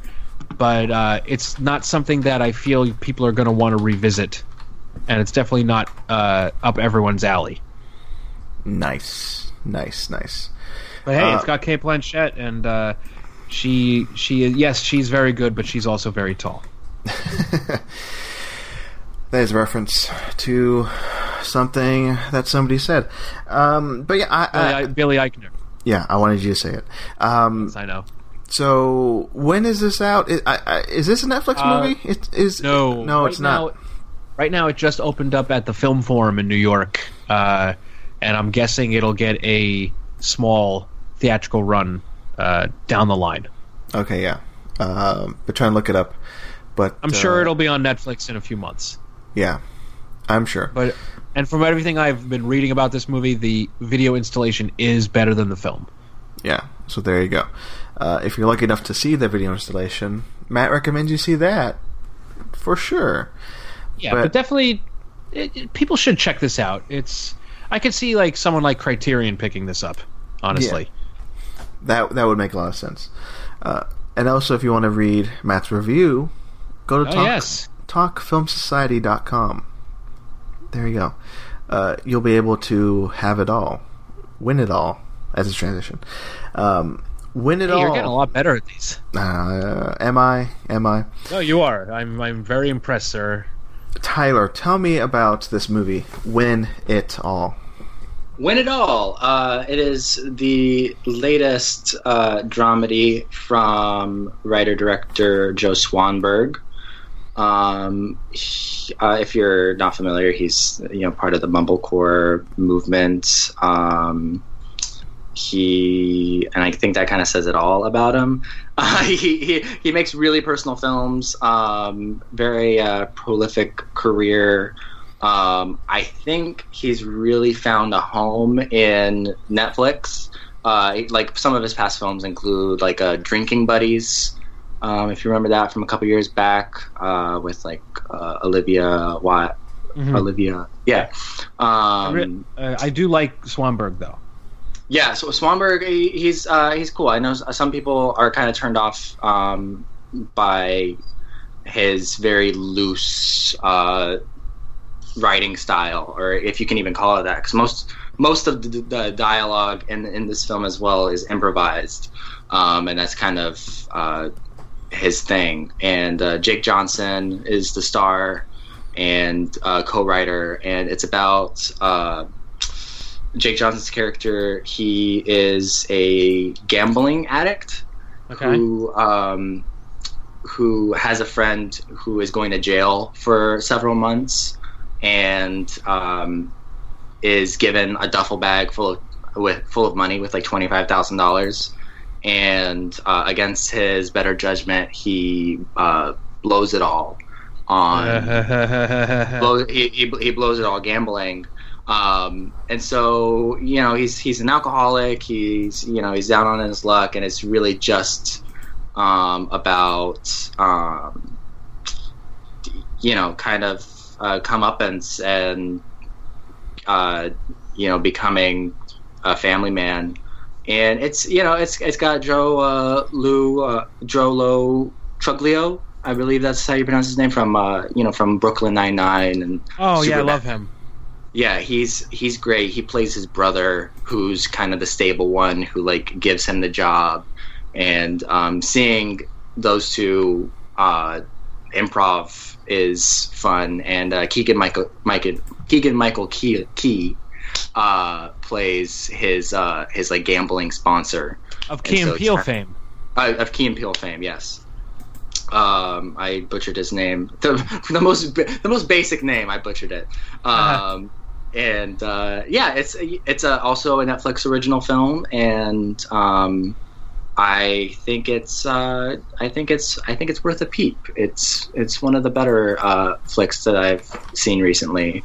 Um, yeah, and also if you haven't seen Joe Swanberg's uh, Netflix television show, Easy, uh, I highly recommend that. Um, that show is uh, it's uh, six. Uh, it's an anthology. It's a romantic comedy anthology series. Interestingly enough, um, where it it's it kind of got an all star cast, but they. Uh, you know, it's got different relationships and explores different relationship dynamics, and uh, yeah, if you're into that sort of thing, um, I'm sure you're already aware of Joe Swanberg and probably are, are a fan. So check it out. Yeah. Well, I like I really like Jake Johnson, so I'll check this out. I'm a big fan of him on New Girl. So yeah, I'll be watching this. New Girl is still on the air, right? yes, and it's Why? and it's still good. is it still good? Yes, it's I- still very good. I, I, I'll check it out. I, I was a huge fan for years, and then um, yeah, and then it kind of fell off. I think it fell, for everyone, it kind of fell off, and then I know it picked up, picked back up again, but it's got to Yes. be winding down soon. it, picked, I, it, picked, it picked up again when Megan Fox joined the cast. Surprisingly, I okay, yes, I remember that. Yeah, and that. guess what? That girl is funny. She is funny. She I- has the chops, and she's very funny in that show. People need to pay more attention to her as a comedic she- actress because guess she- what? She's great. A regular? Uh, she was like, a regular for two seasons, and I think she just left. Okay, alrighty. Yeah, she had a uh, pretty cool uh, comedic romance with uh, Jake Johnson, and uh, yeah, good stuff. I have uh, I have no opinion about New Girl, one way or the other. Oh, Uh, okay. Hey, speaking of New Girl, uh, Heat. what? speaking of speaking of Zooey Deschanel, Robert De Niro, um, Yes. that guy. See, you were you were complimenting me about the uh, the transition, so I wanted to take things back to uh, Actually, to that was to- fine. That was like a non sequitur transition. It works. Uh, Very so- avant garde last week. I saw Heat on the big screen. Uh, this week, Matt sees Heat on the small screen. Well, it's not a really a small screen, but It's yes, very- I can see it in theater. very very douchey thing of me to say, but no, I I I'm jealous of your of your setup, Matt. You have a 4K uh, HD TV screen. Uh, how big is it? Uh, 60? 60, inches. 60 inches. That's nice. Um, so you experienced the new 4K Blu-ray of Heat on that screen. How was it? How and, was it? Uh, it looks. I I agree with what you said uh, on the website, Marcelo. It looks like a brand new movie. Um, this is one of those high definition transfers that it rivals most discs that are in my library. I, I mentioned it on Letterboxd actually, where this, along with uh, Blade Runner and the first Alien, are probably the best looking catalog titles that I have on Blu-ray. They just did such a great job with Heat. Um, Mann messed with the the color timing. He fixed that a little bit. Uh, it looks uh, a lot more crisp. It actually looks a lot more like his uh, current uh, digital filmography, but it also keeps that that filmic. Uh, filmic look and i really appreciate that and let me say the sound on this thing holy crap i'm so surprised that we didn't hear people banging on our door to uh, tell us tell us to shut the hell up because this is a loud movie and it sounds amazing uh, highly recommend this blu-ray uh, it's on amazon right now for not even eight dollars I think seven eighty eight. 788 and you get a two disc blu-ray set featuring uh, a great uh, q&a with uh, michael mann robert de niro al pacino uh, moderated by christopher nolan and then he brings out most of the cast. Uh, Oh, yeah. it's and crew. It's pretty awesome. Uh, and yeah i mean this is probably like the fourth time i've seen this movie and i love it more and more every time i see it. I will say this was the first time Carlo has seen Heat. Oh, Oh, indeed. And fun fact, I think this might be the first Michael Mann movie that I've shown him that he's really loved. well, there you go. It's It I made me very happy and it also it was really cool to like all right, you know the scene where they're uh, Al Pacino and the cops they're in the uh, in the truck yeah, listening. Yeah, yeah. uh, there's a scene right before that where that it's like a helicopter shot Yeah. and it's like following the truck and he turns to me he goes oh my god this is the dark knight Oh yeah. i'm like yeah about that Yeah, I I, I didn't Uh, Yeah, make he that up, connection. like, yeah, I, I didn't make that connection Yeah. until I saw it in theaters last week. I go, son of a bitch! This is Nolan stole this from the dark, stole this from Heat and put it in the Dark oh he, Knight. he yeah, stole absolutely. a lot of it A lot, like yeah. that a lot of the helicopter stuff like there's another part where he turns to me and goes oh hey it's gotham and i'm like yeah this is uh this is you know the dark knight without you know instead of hockey pads they have hockey masks uh in heat and uh let me tell you one thing that's very unfortunate about this movie in the new transfer is uh we couldn't stop uh retching whenever Jon Voight came on screen. uh, in this movie, he looks like literal skin cancer. It, he is just so gross and disgusting looking, uh, kind of matching himself in real life. Uh, what he his personality in real life, but yeah, we couldn't. Every time he came on screen, like Carlo would like look away, and I would look away. We're like, oh my god, he's so gross looking. Yeah, guess what? Jon Voight looks like garbage in this movie, but it works for his character. But oh my god, it's unsettling to look at. uh, you saw the Q and A's, right? yeah, yeah, yeah. Yeah. Um, hey, w- w- how about Nolan being a huge dick to uh, Dante Sp- uh, Spinotti? Uh, that that was uh, that was, Uh, that was impressive. Refresh my memory. So they're talking. So so Dante Spinotti, the cinematographer of Heat, he was talking about the new transfer and how he said, like, um, thankfully we're living in an age where digital is helping preserve these movies, helping them look better than they. Oh well, he, oh that's because he said the the evil word to Christopher Nolan. which is You don't, you don't mention digital around Christopher Nolan. yeah, he exactly. has, he has a conniption. But yeah, tell me what happened. I uh, I might have passed over this part. so so Dante Spinotti is saying, hey, you know, because of 4K, because of digital, like this movie looks amazing now.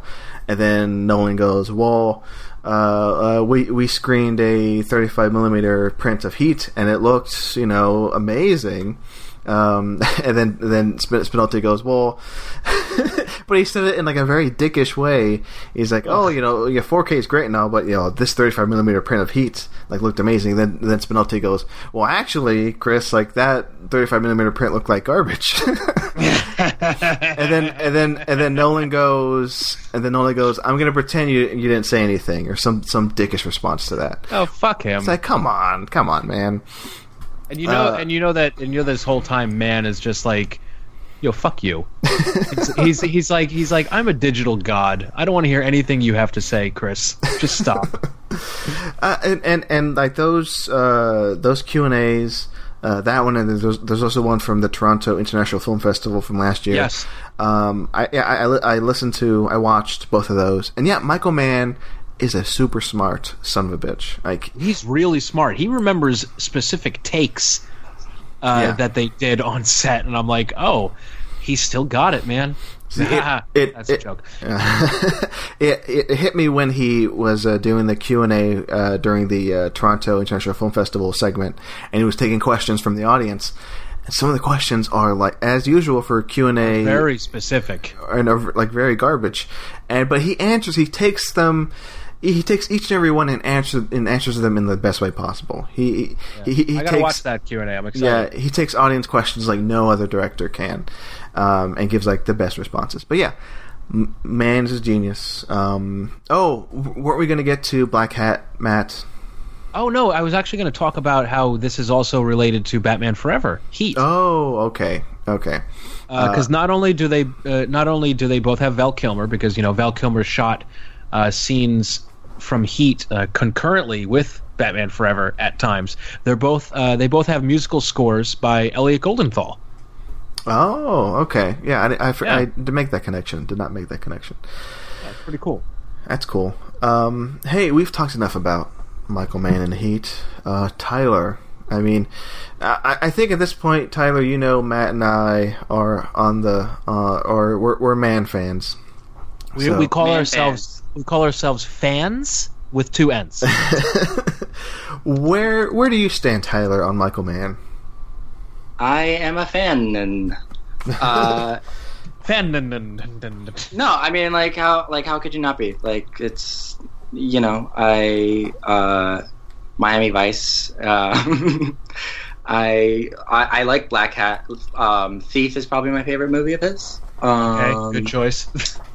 And uh, yeah, I I got that Criterion on a blind buy, and uh, It's like stellar. best blind buy. It's, it's kind of, um, yeah, it was it was the best blind buy. I should probably do some more of those those Criterion blind buys because I I have not, or maybe I'll just uh, start Filmstruck back up because I I wrote that Filmstruck piece, um, but then I never picked it back up once the Apple TV app came out, and so I, I should. Um, but yeah, um, I'm a fan, and uh, I- yeah, yeah. I, I'll pick up this copy of Heat if it's so cheap. Oh, absolutely, yeah. it's- It's and it's, super totally cheap. worth it. Yeah. Yeah, and, and going back to what Matt said, now it was a few hours ago.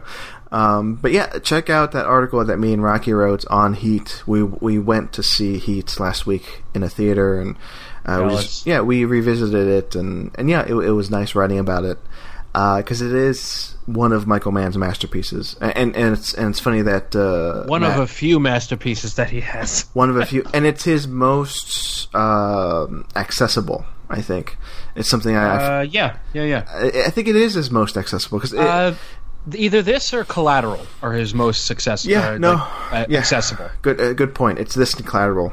Um, because it's it's funny that you said that Carlo.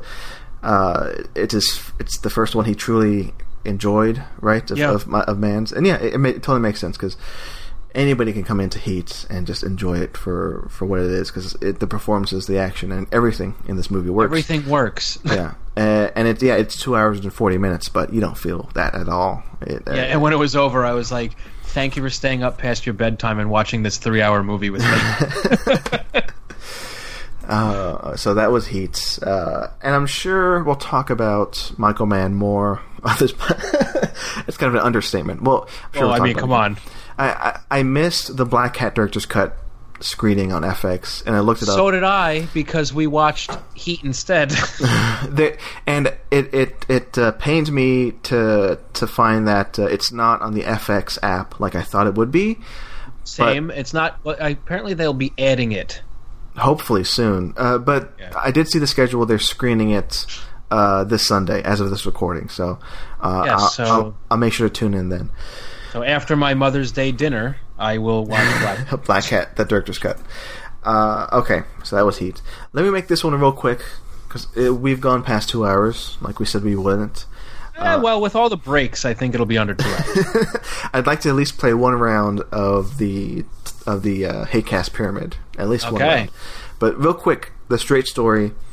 Another one that's on Showtime right now. Uh, another one directed by David Lynch, uh, and another blind spot I crossed off my list.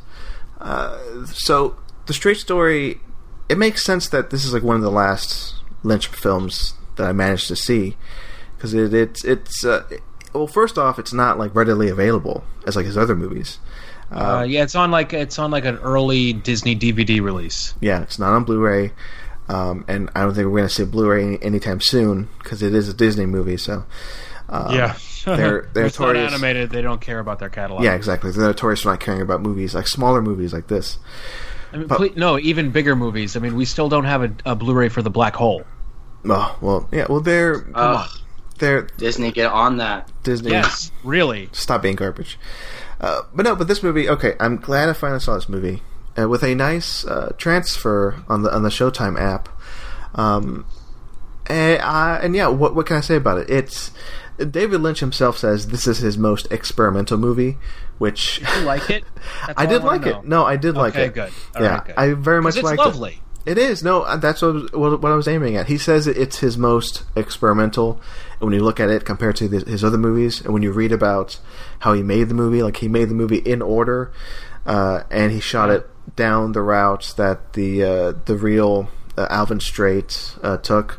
Real quick, the, the story is Alvin Straight uh, he finds out his brother uh, is sick, so he takes his his uh, his lawnmower and drives across you know a few states to to to uh, to see him, and this Yeah. is and this tells the true life story uh, of of what he went through, and yet Road it, it's a road movie. it's a, it's a road movie, and it is yes, it is very emotional. um, of this old man wanting to see his old brother uh, for one last time, uh, and and, uh, and you know the strangers he meets along the way, uh, and the stories he tells to them, and the friends he he, he reconnects with. Yeah, it's powerful stuff. Uh, and for a Lynch movie, like par- uh, yeah it's it's not a conventional lynch movie uh, speaking of like unconventional lynch movies because that that's that's what lynch movies are they're unconventional. Yeah. this is very uh, i was going to say it, a straight story. It's it, it's it's very linear. It, there's like there's not much um th- th- there's not much swaying away from the story. But it it does tell it, it's it's a very um ethereal story about you know life and death uh about um I don't know about about like um, like like that story Alvin Straight says in the beginning of him and his brother looking up in, at the stars, you know, and being connected, you know, in, in that way. Uh, that feels very Lynch to me. Um, Yeah. So I, I'm I'm happy I saw it. It's definitely in So glad you liked it. I liked it a lot. I, it's one of those that I think will grow on me each time I see it, Yeah. and I and I hope one day that maybe we'll get a proper you know Blu-ray release. That'd be nice. That would be nice, and yeah, I, I I'd like to see it again because it is a very Yeah, powerful movie. It's really good, and I just want to say how great the cast is in this. I mean, Richard Farnsworth in this movie gives one of my favorite male performances ever. Yeah, Uh, and he made this movie under immense pain. Uh, he was uh, towards the end of his life when he made this movie. He had a really debilitating cancer. Uh, he was not doing well, but he, you know, he powered through it, and he did this movie.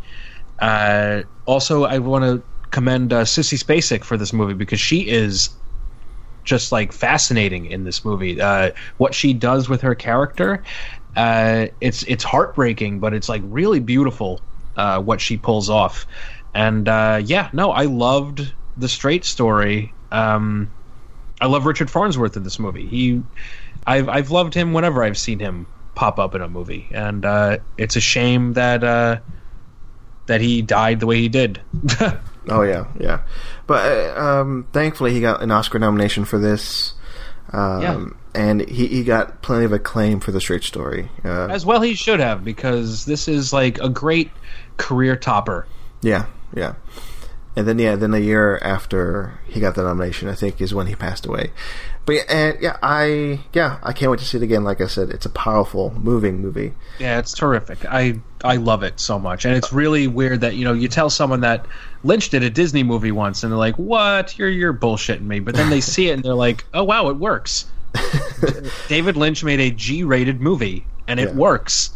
Oh, and we should also say Rob Trench wrote about the Straight story for our Yes, he did a wonderful piece. for our. It seems like we've been doing this for months now. The David Lynch retrospective, which is coming to a close soon. Yeah, because it's funny that he did. Lynch did um, Lost Highway, Straight Story, and then Mulholland Drive. Right. Yes. That's quite a a sandwich right there. Yeah. um, Yeah. Uh, yeah. Um, real, real quick, Tyler. Um, Yes. We've talked Matt and I and guests from like the last few episodes have talked Lynch uh, to death, and it, it it's always like one or the well, Matt mostly the guests have been like very not Lynch friendly, right? You could say that. They've oh been, no, they haven't. So so Tyler, it's I'm very I'm very pro Lynch. okay. Good, I- finally somebody yeah, who's pro Lynch. Oh, finally, Jesus! I, I love Eraserhead with all my heart. It's my favorite rom com. it's it, it's it's great. I I'm uh, I'm slowly rewatching Twin Peaks um, right now. I am going to be reacquainted with my box set um, Nice. this week this weekend, and so I'll I'll dive in a little deeper in, in time for the film because I haven't really gotten into all like the lost pieces and stuff and Oh like boy. I, I don't know if now is the right time because I'm trying to, you know, get my rewatch in before the show begins. Well, according Uh, to according to Lynch, uh, the movie Fire Walk with Me is a key to uh, I- I understanding and enjoying Yeah. the new season. Yeah, and I, I, so knowing that, like, I kind of want to get a move on. Um, and yeah, I, I'm, I'm pro Lynch. I, I'm going to see the straight story on Showtime. Um, are there other Lynch films on Showtime? Because there are a few others I haven't seen. Right but- now, right now they just have Straight Story, Lost Highway, and uh, the Twin Peaks movie Fire Walk with Me. Okay, I'll, I'll, I haven't seen Lost Highway either, so I, I will watch. Oh I'll- boy, I'll have a weird Lynch double feature. Um, Oh, man. But yeah, that's uh, that's definitely on the docket for uh, the very near future. Awesome. That's great to hear. Somebody who's enthused about David Lynch rather than uh, not to knock our previous guests, but come on, guys. It's it, I, I, and I only say that now because hey, we had we had to get a fan eventually. I know eventually. I say that now, you know, not to diss our guests from the past, but because I'm just so amped. Because like what in like in less than two weeks, in a week and a half, in a week and a half, we're gonna have new David Lynch In ten days. in 10 days we're going to have it in our eyeballs. So uh, i'm excited. I'm excited. And matt Man, oh man, matt you and i are going to do that uh, that that uh, twin peaks uh, wrap up at the end of each show. So Yes, we are. we have to get ready for that so. Okay. One last thing before we end this episode though. Let's play at least one round of the Haycast, The Haycast pyramid. pyramid. we should say that like uh, in sync from now on. Haycast suck it, pyramid. Dick Clark. okay. I'm gonna give you the clues Matt and Tyler Okay. will receive. So here's what's happening. Uh, very much like the ten thousand dollar pyramid. Uh, Matt will However amount of money it, it can be. I don't know. I forget the actual title. Uh, Tyler, Matt's going to give you clues. Uh, he cannot give you proper names. He cannot give you movie titles. Uh, you know, actor names, character names. He can only describe the plot. You know, give you quotes from the movie. And you have to guess the title of the movie. I'm going to be Okay. sen- I'm going to be sending him five movies. You have 60 seconds to uh, to guess the five movies. I'm I'm excited. Here we Lay it go. on me. Here we go. Very excited. So I'm gonna set all this up on my end. Let me get out the timer. Let me open up my document and let me send over Matt. Uh, let me send you the uh, the the clues. All right. So if we all, I mean, Tyler, you understand the rules. right? Yes. Uh, Matt, you ready? This edition of Haycast Pyramid is brought to you by the Showtime app because we've mentioned it 40 times. And I'm sure we're going to mention it again, like once Twin Peaks comes out. So, Enter the discount code 40 times to get one month free. all right, here we go, guys. My stopwatch is ready, Okay? uh, and I'm going to send you this uh, when I count down to zero. Here we go. Three, two, one, go. Okay, there's a lot of songs in this. It takes place in the 60s and 70s. They were songs by a very popular band, one of the best bands. Across the universe. Okay, good. Okay, this movie has um, uh, there's a lot of things happening in a city in California, and Yeah, yeah. Okay. a pass. Okay, there's a little Okay. girl. There's a little girl in a maze, and a guy with hand hand hand Labyrinth? eyeballs. Yes. Okay. There's uh, okay. Uh, there's a pool game happening. Yes. Okay. Maybe it's it's a, it's a Yes. sequel. It's a sequel. Yes. Okay. It's it's an '80s movie. Um, 80s movie. There's a pool game. Billiards even. I I pass. Okay. Uh, there's a penis, That's like the, and that's that the- might be a spoiler. There's a penis. And stop. Oh boy. I haven't. I've seen two of these movies, Marcelo. Oh, oh, These are random. These are random. Uh, yes, I send Matt random movies, and I hope Jesus. I hope he gets. I've some- seen two. I've seen two of them. All right, do you want to? Do you want to? Without the timer, do, do you want to try again just to kind of give more No. clues? No. Because I don't know the. Because I don't know these movies. Okay. Um. So The movies. was. the movies were Yeah. Across the Universe, To Live and Die in L.A., Pan's Labyrinth, The Color of Money, and The Crying Game. I'm not familiar with those movies either. Did I spoil The Crying Game? Everybody knows the ending of the crying game at this point. Yes, there's a penis at the end. That's the spoiler. Color of Money. You you you were giving pretty good clues. Um, Was I? You were, yeah. It's a sequel. It's into the '80s. There's pool. Uh, yeah, yeah, it's pretty good. And but to live and die in LA, yeah, that was kind of hard. That was kind of hard. Yeah. What the fuck, man? You could have said- add that in. You could have said uh, chase sequence. Uh, I like- if I had seen it, I could have said that, but I don't know anything about that movie other than it's William Friedkin and the guy from Manhunter and CSI. it's a little tough. It's a little tough. Do you want to try again? I have a, I have like one more set of of. Uh, I'll do another set. Okay, let's do Well- one more set. But you got to have another set because I want Tyler to test me. Oh wait. oh oh, jeez. okay, how about this? Okay. I, let, uh, let me just give this set I have to Tyler. All right, let's Okay. do it that Okay. way. Okay. Okay. All right. It's Going to be in the Uh, Skype chat box, and I will not Yes, look at it. Because, Tyler. Yeah, look at the Skype chat. I'll send it to you Okay. there. Uh, I'll reset the timer. Um, and then I will test Tyler with some movies from my collection. sure, yeah, you can do that. Because I I just uh, had time to just gather up ten names. fine. Yeah. All right, here we go. Reset the clock, and I'll set. I'll hit enter when I count down. So here we go. Tyler, you ready? Matt, you ready? Yep, yep. Here you go. Three, two, one, go. Um. Alrighty. Uh, this is a very manipulative birthday gift. That's, good, that's a good Um, clue. It's a good clue. What? it's a good clue, Matt. It's in the Criterion Collection. yeah. You love this film. well, I love it. No. Manipulative birthday gift. Oh, it's so good. Pass. Keep going, Tyler. Keep going. Pass. Um, I I have not seen this film. Um, Great clue. but uh, there are a lot. Uh, there's a lot to say about this uh, film and the act that it is uh, describing. Uh, Human Centipede. this, that, this is bad. No. Um, it's a, this is a subject in school and uh, something you should not do in school. Um, and that's a- a time. blank That's okay, time. Yeah, that's that's bad. Wow. wow. I, and and then it was three movies that I probably could have. Easily. I'm gonna look at these. Yeah. No, Oh, no. the manipulative oh. birthday gift. Okay, that's fine. History of violence. Okay, god damn it! I would have gotten the last three. I think. I, I know. Yeah, But that first clue I think was pretty good. Come on. I, Uh, I don't know how I could have done better.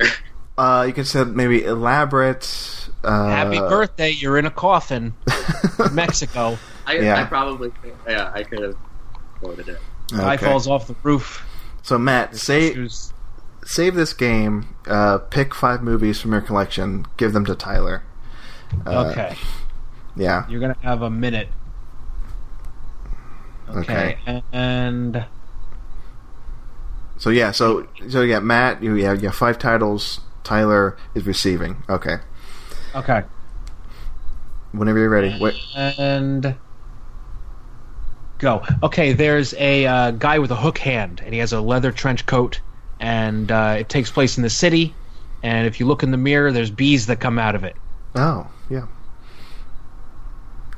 I haven't seen that film. Is a I was gonna say a series of unfortunate events, but No. Um, I don't know. Pass. Okay, it's a movie with a uh, a guy who's really funny in it, but in this movie he speaks totally Spanish all the time. Oh, Casa de mi Padre. There you go. Okay, Oh, um, wow. there's uh, a guy. He was in another movie, but now he's uh, in the financial industry in New York. Uh, Sequel Wall to- Street. Wall Street Money Never Sleeps. There you go. Okay, and uh, a bunch of actors are stuck in the jungle, and they're making a movie. Uh, Tropic Thunder. Okay, and uh, there's a there's a scene in this where subtitles are sneezed and they fall on the table. I don't know, but I'm- I'm- I'm, I'm- curious stop. about that film. I we're. And that's it. Oh, okay. Damn it! The What was first movie was three? The first movie was Candyman. Yeah. Candyman. Okay, I haven't seen that movie. That was three. Yeah, and the last movie was They Came Together. Oh, they oh, came together. okay. Yeah. I'm Well, surprised I didn't get that one. yeah, I, I, I couldn't I couldn't get it because I knew that joke. I've seen that That's movie. the best. That's the best gag in that movie. Yeah. No, uh, that and the uh, I look like a chimney sweep. Or when Chris My- Mal- uh, Chris Meloni Yeah. shits in that uh, costume. That's my favorite bit. oh God, I love that movie. no. Yeah. My favorite scene in that film is the uh, "Would you like to get me with Kofi?" Or the "Do you want to get a cup of coffee with me?" And like, Uh, I need to rewatch this movie. like, "What the what the fuck are you saying?" it's it's it's always fun. I like. I need to have that film on the You ready. also 'cause like you also like fiction books. God, I love that movie. yeah, it's very Uh, good. All right, It's quite good. that's a good note to end this episode on. Okay, that we, was fun, we we got a solid round of that game. and so- I can't believe you you you you knew it was called Wall Street Money Never Sleeps. I know. It is one of the worst titles for a movie ever. Money Never Sleeps. because it doesn't. speaking speaking of never sleeping, we have to sleep Yes. eventually. If there's two things Yeah. I've learned from Oliver Stone, it's that greed is good and money never sleeps. Before we end this episode, plugs. Tyler, where can the people listening find you online? Um, I tweet too much at Tyler Scruggs, S-C-W-G-S. Um, my Instagram's kind of pretty sometimes. I'm at Scruggernaut, S C R U G G E R N A U T, and uh, yeah, you can you can learn everything about me from there. There you go. Uh, Matt, hey, what about you?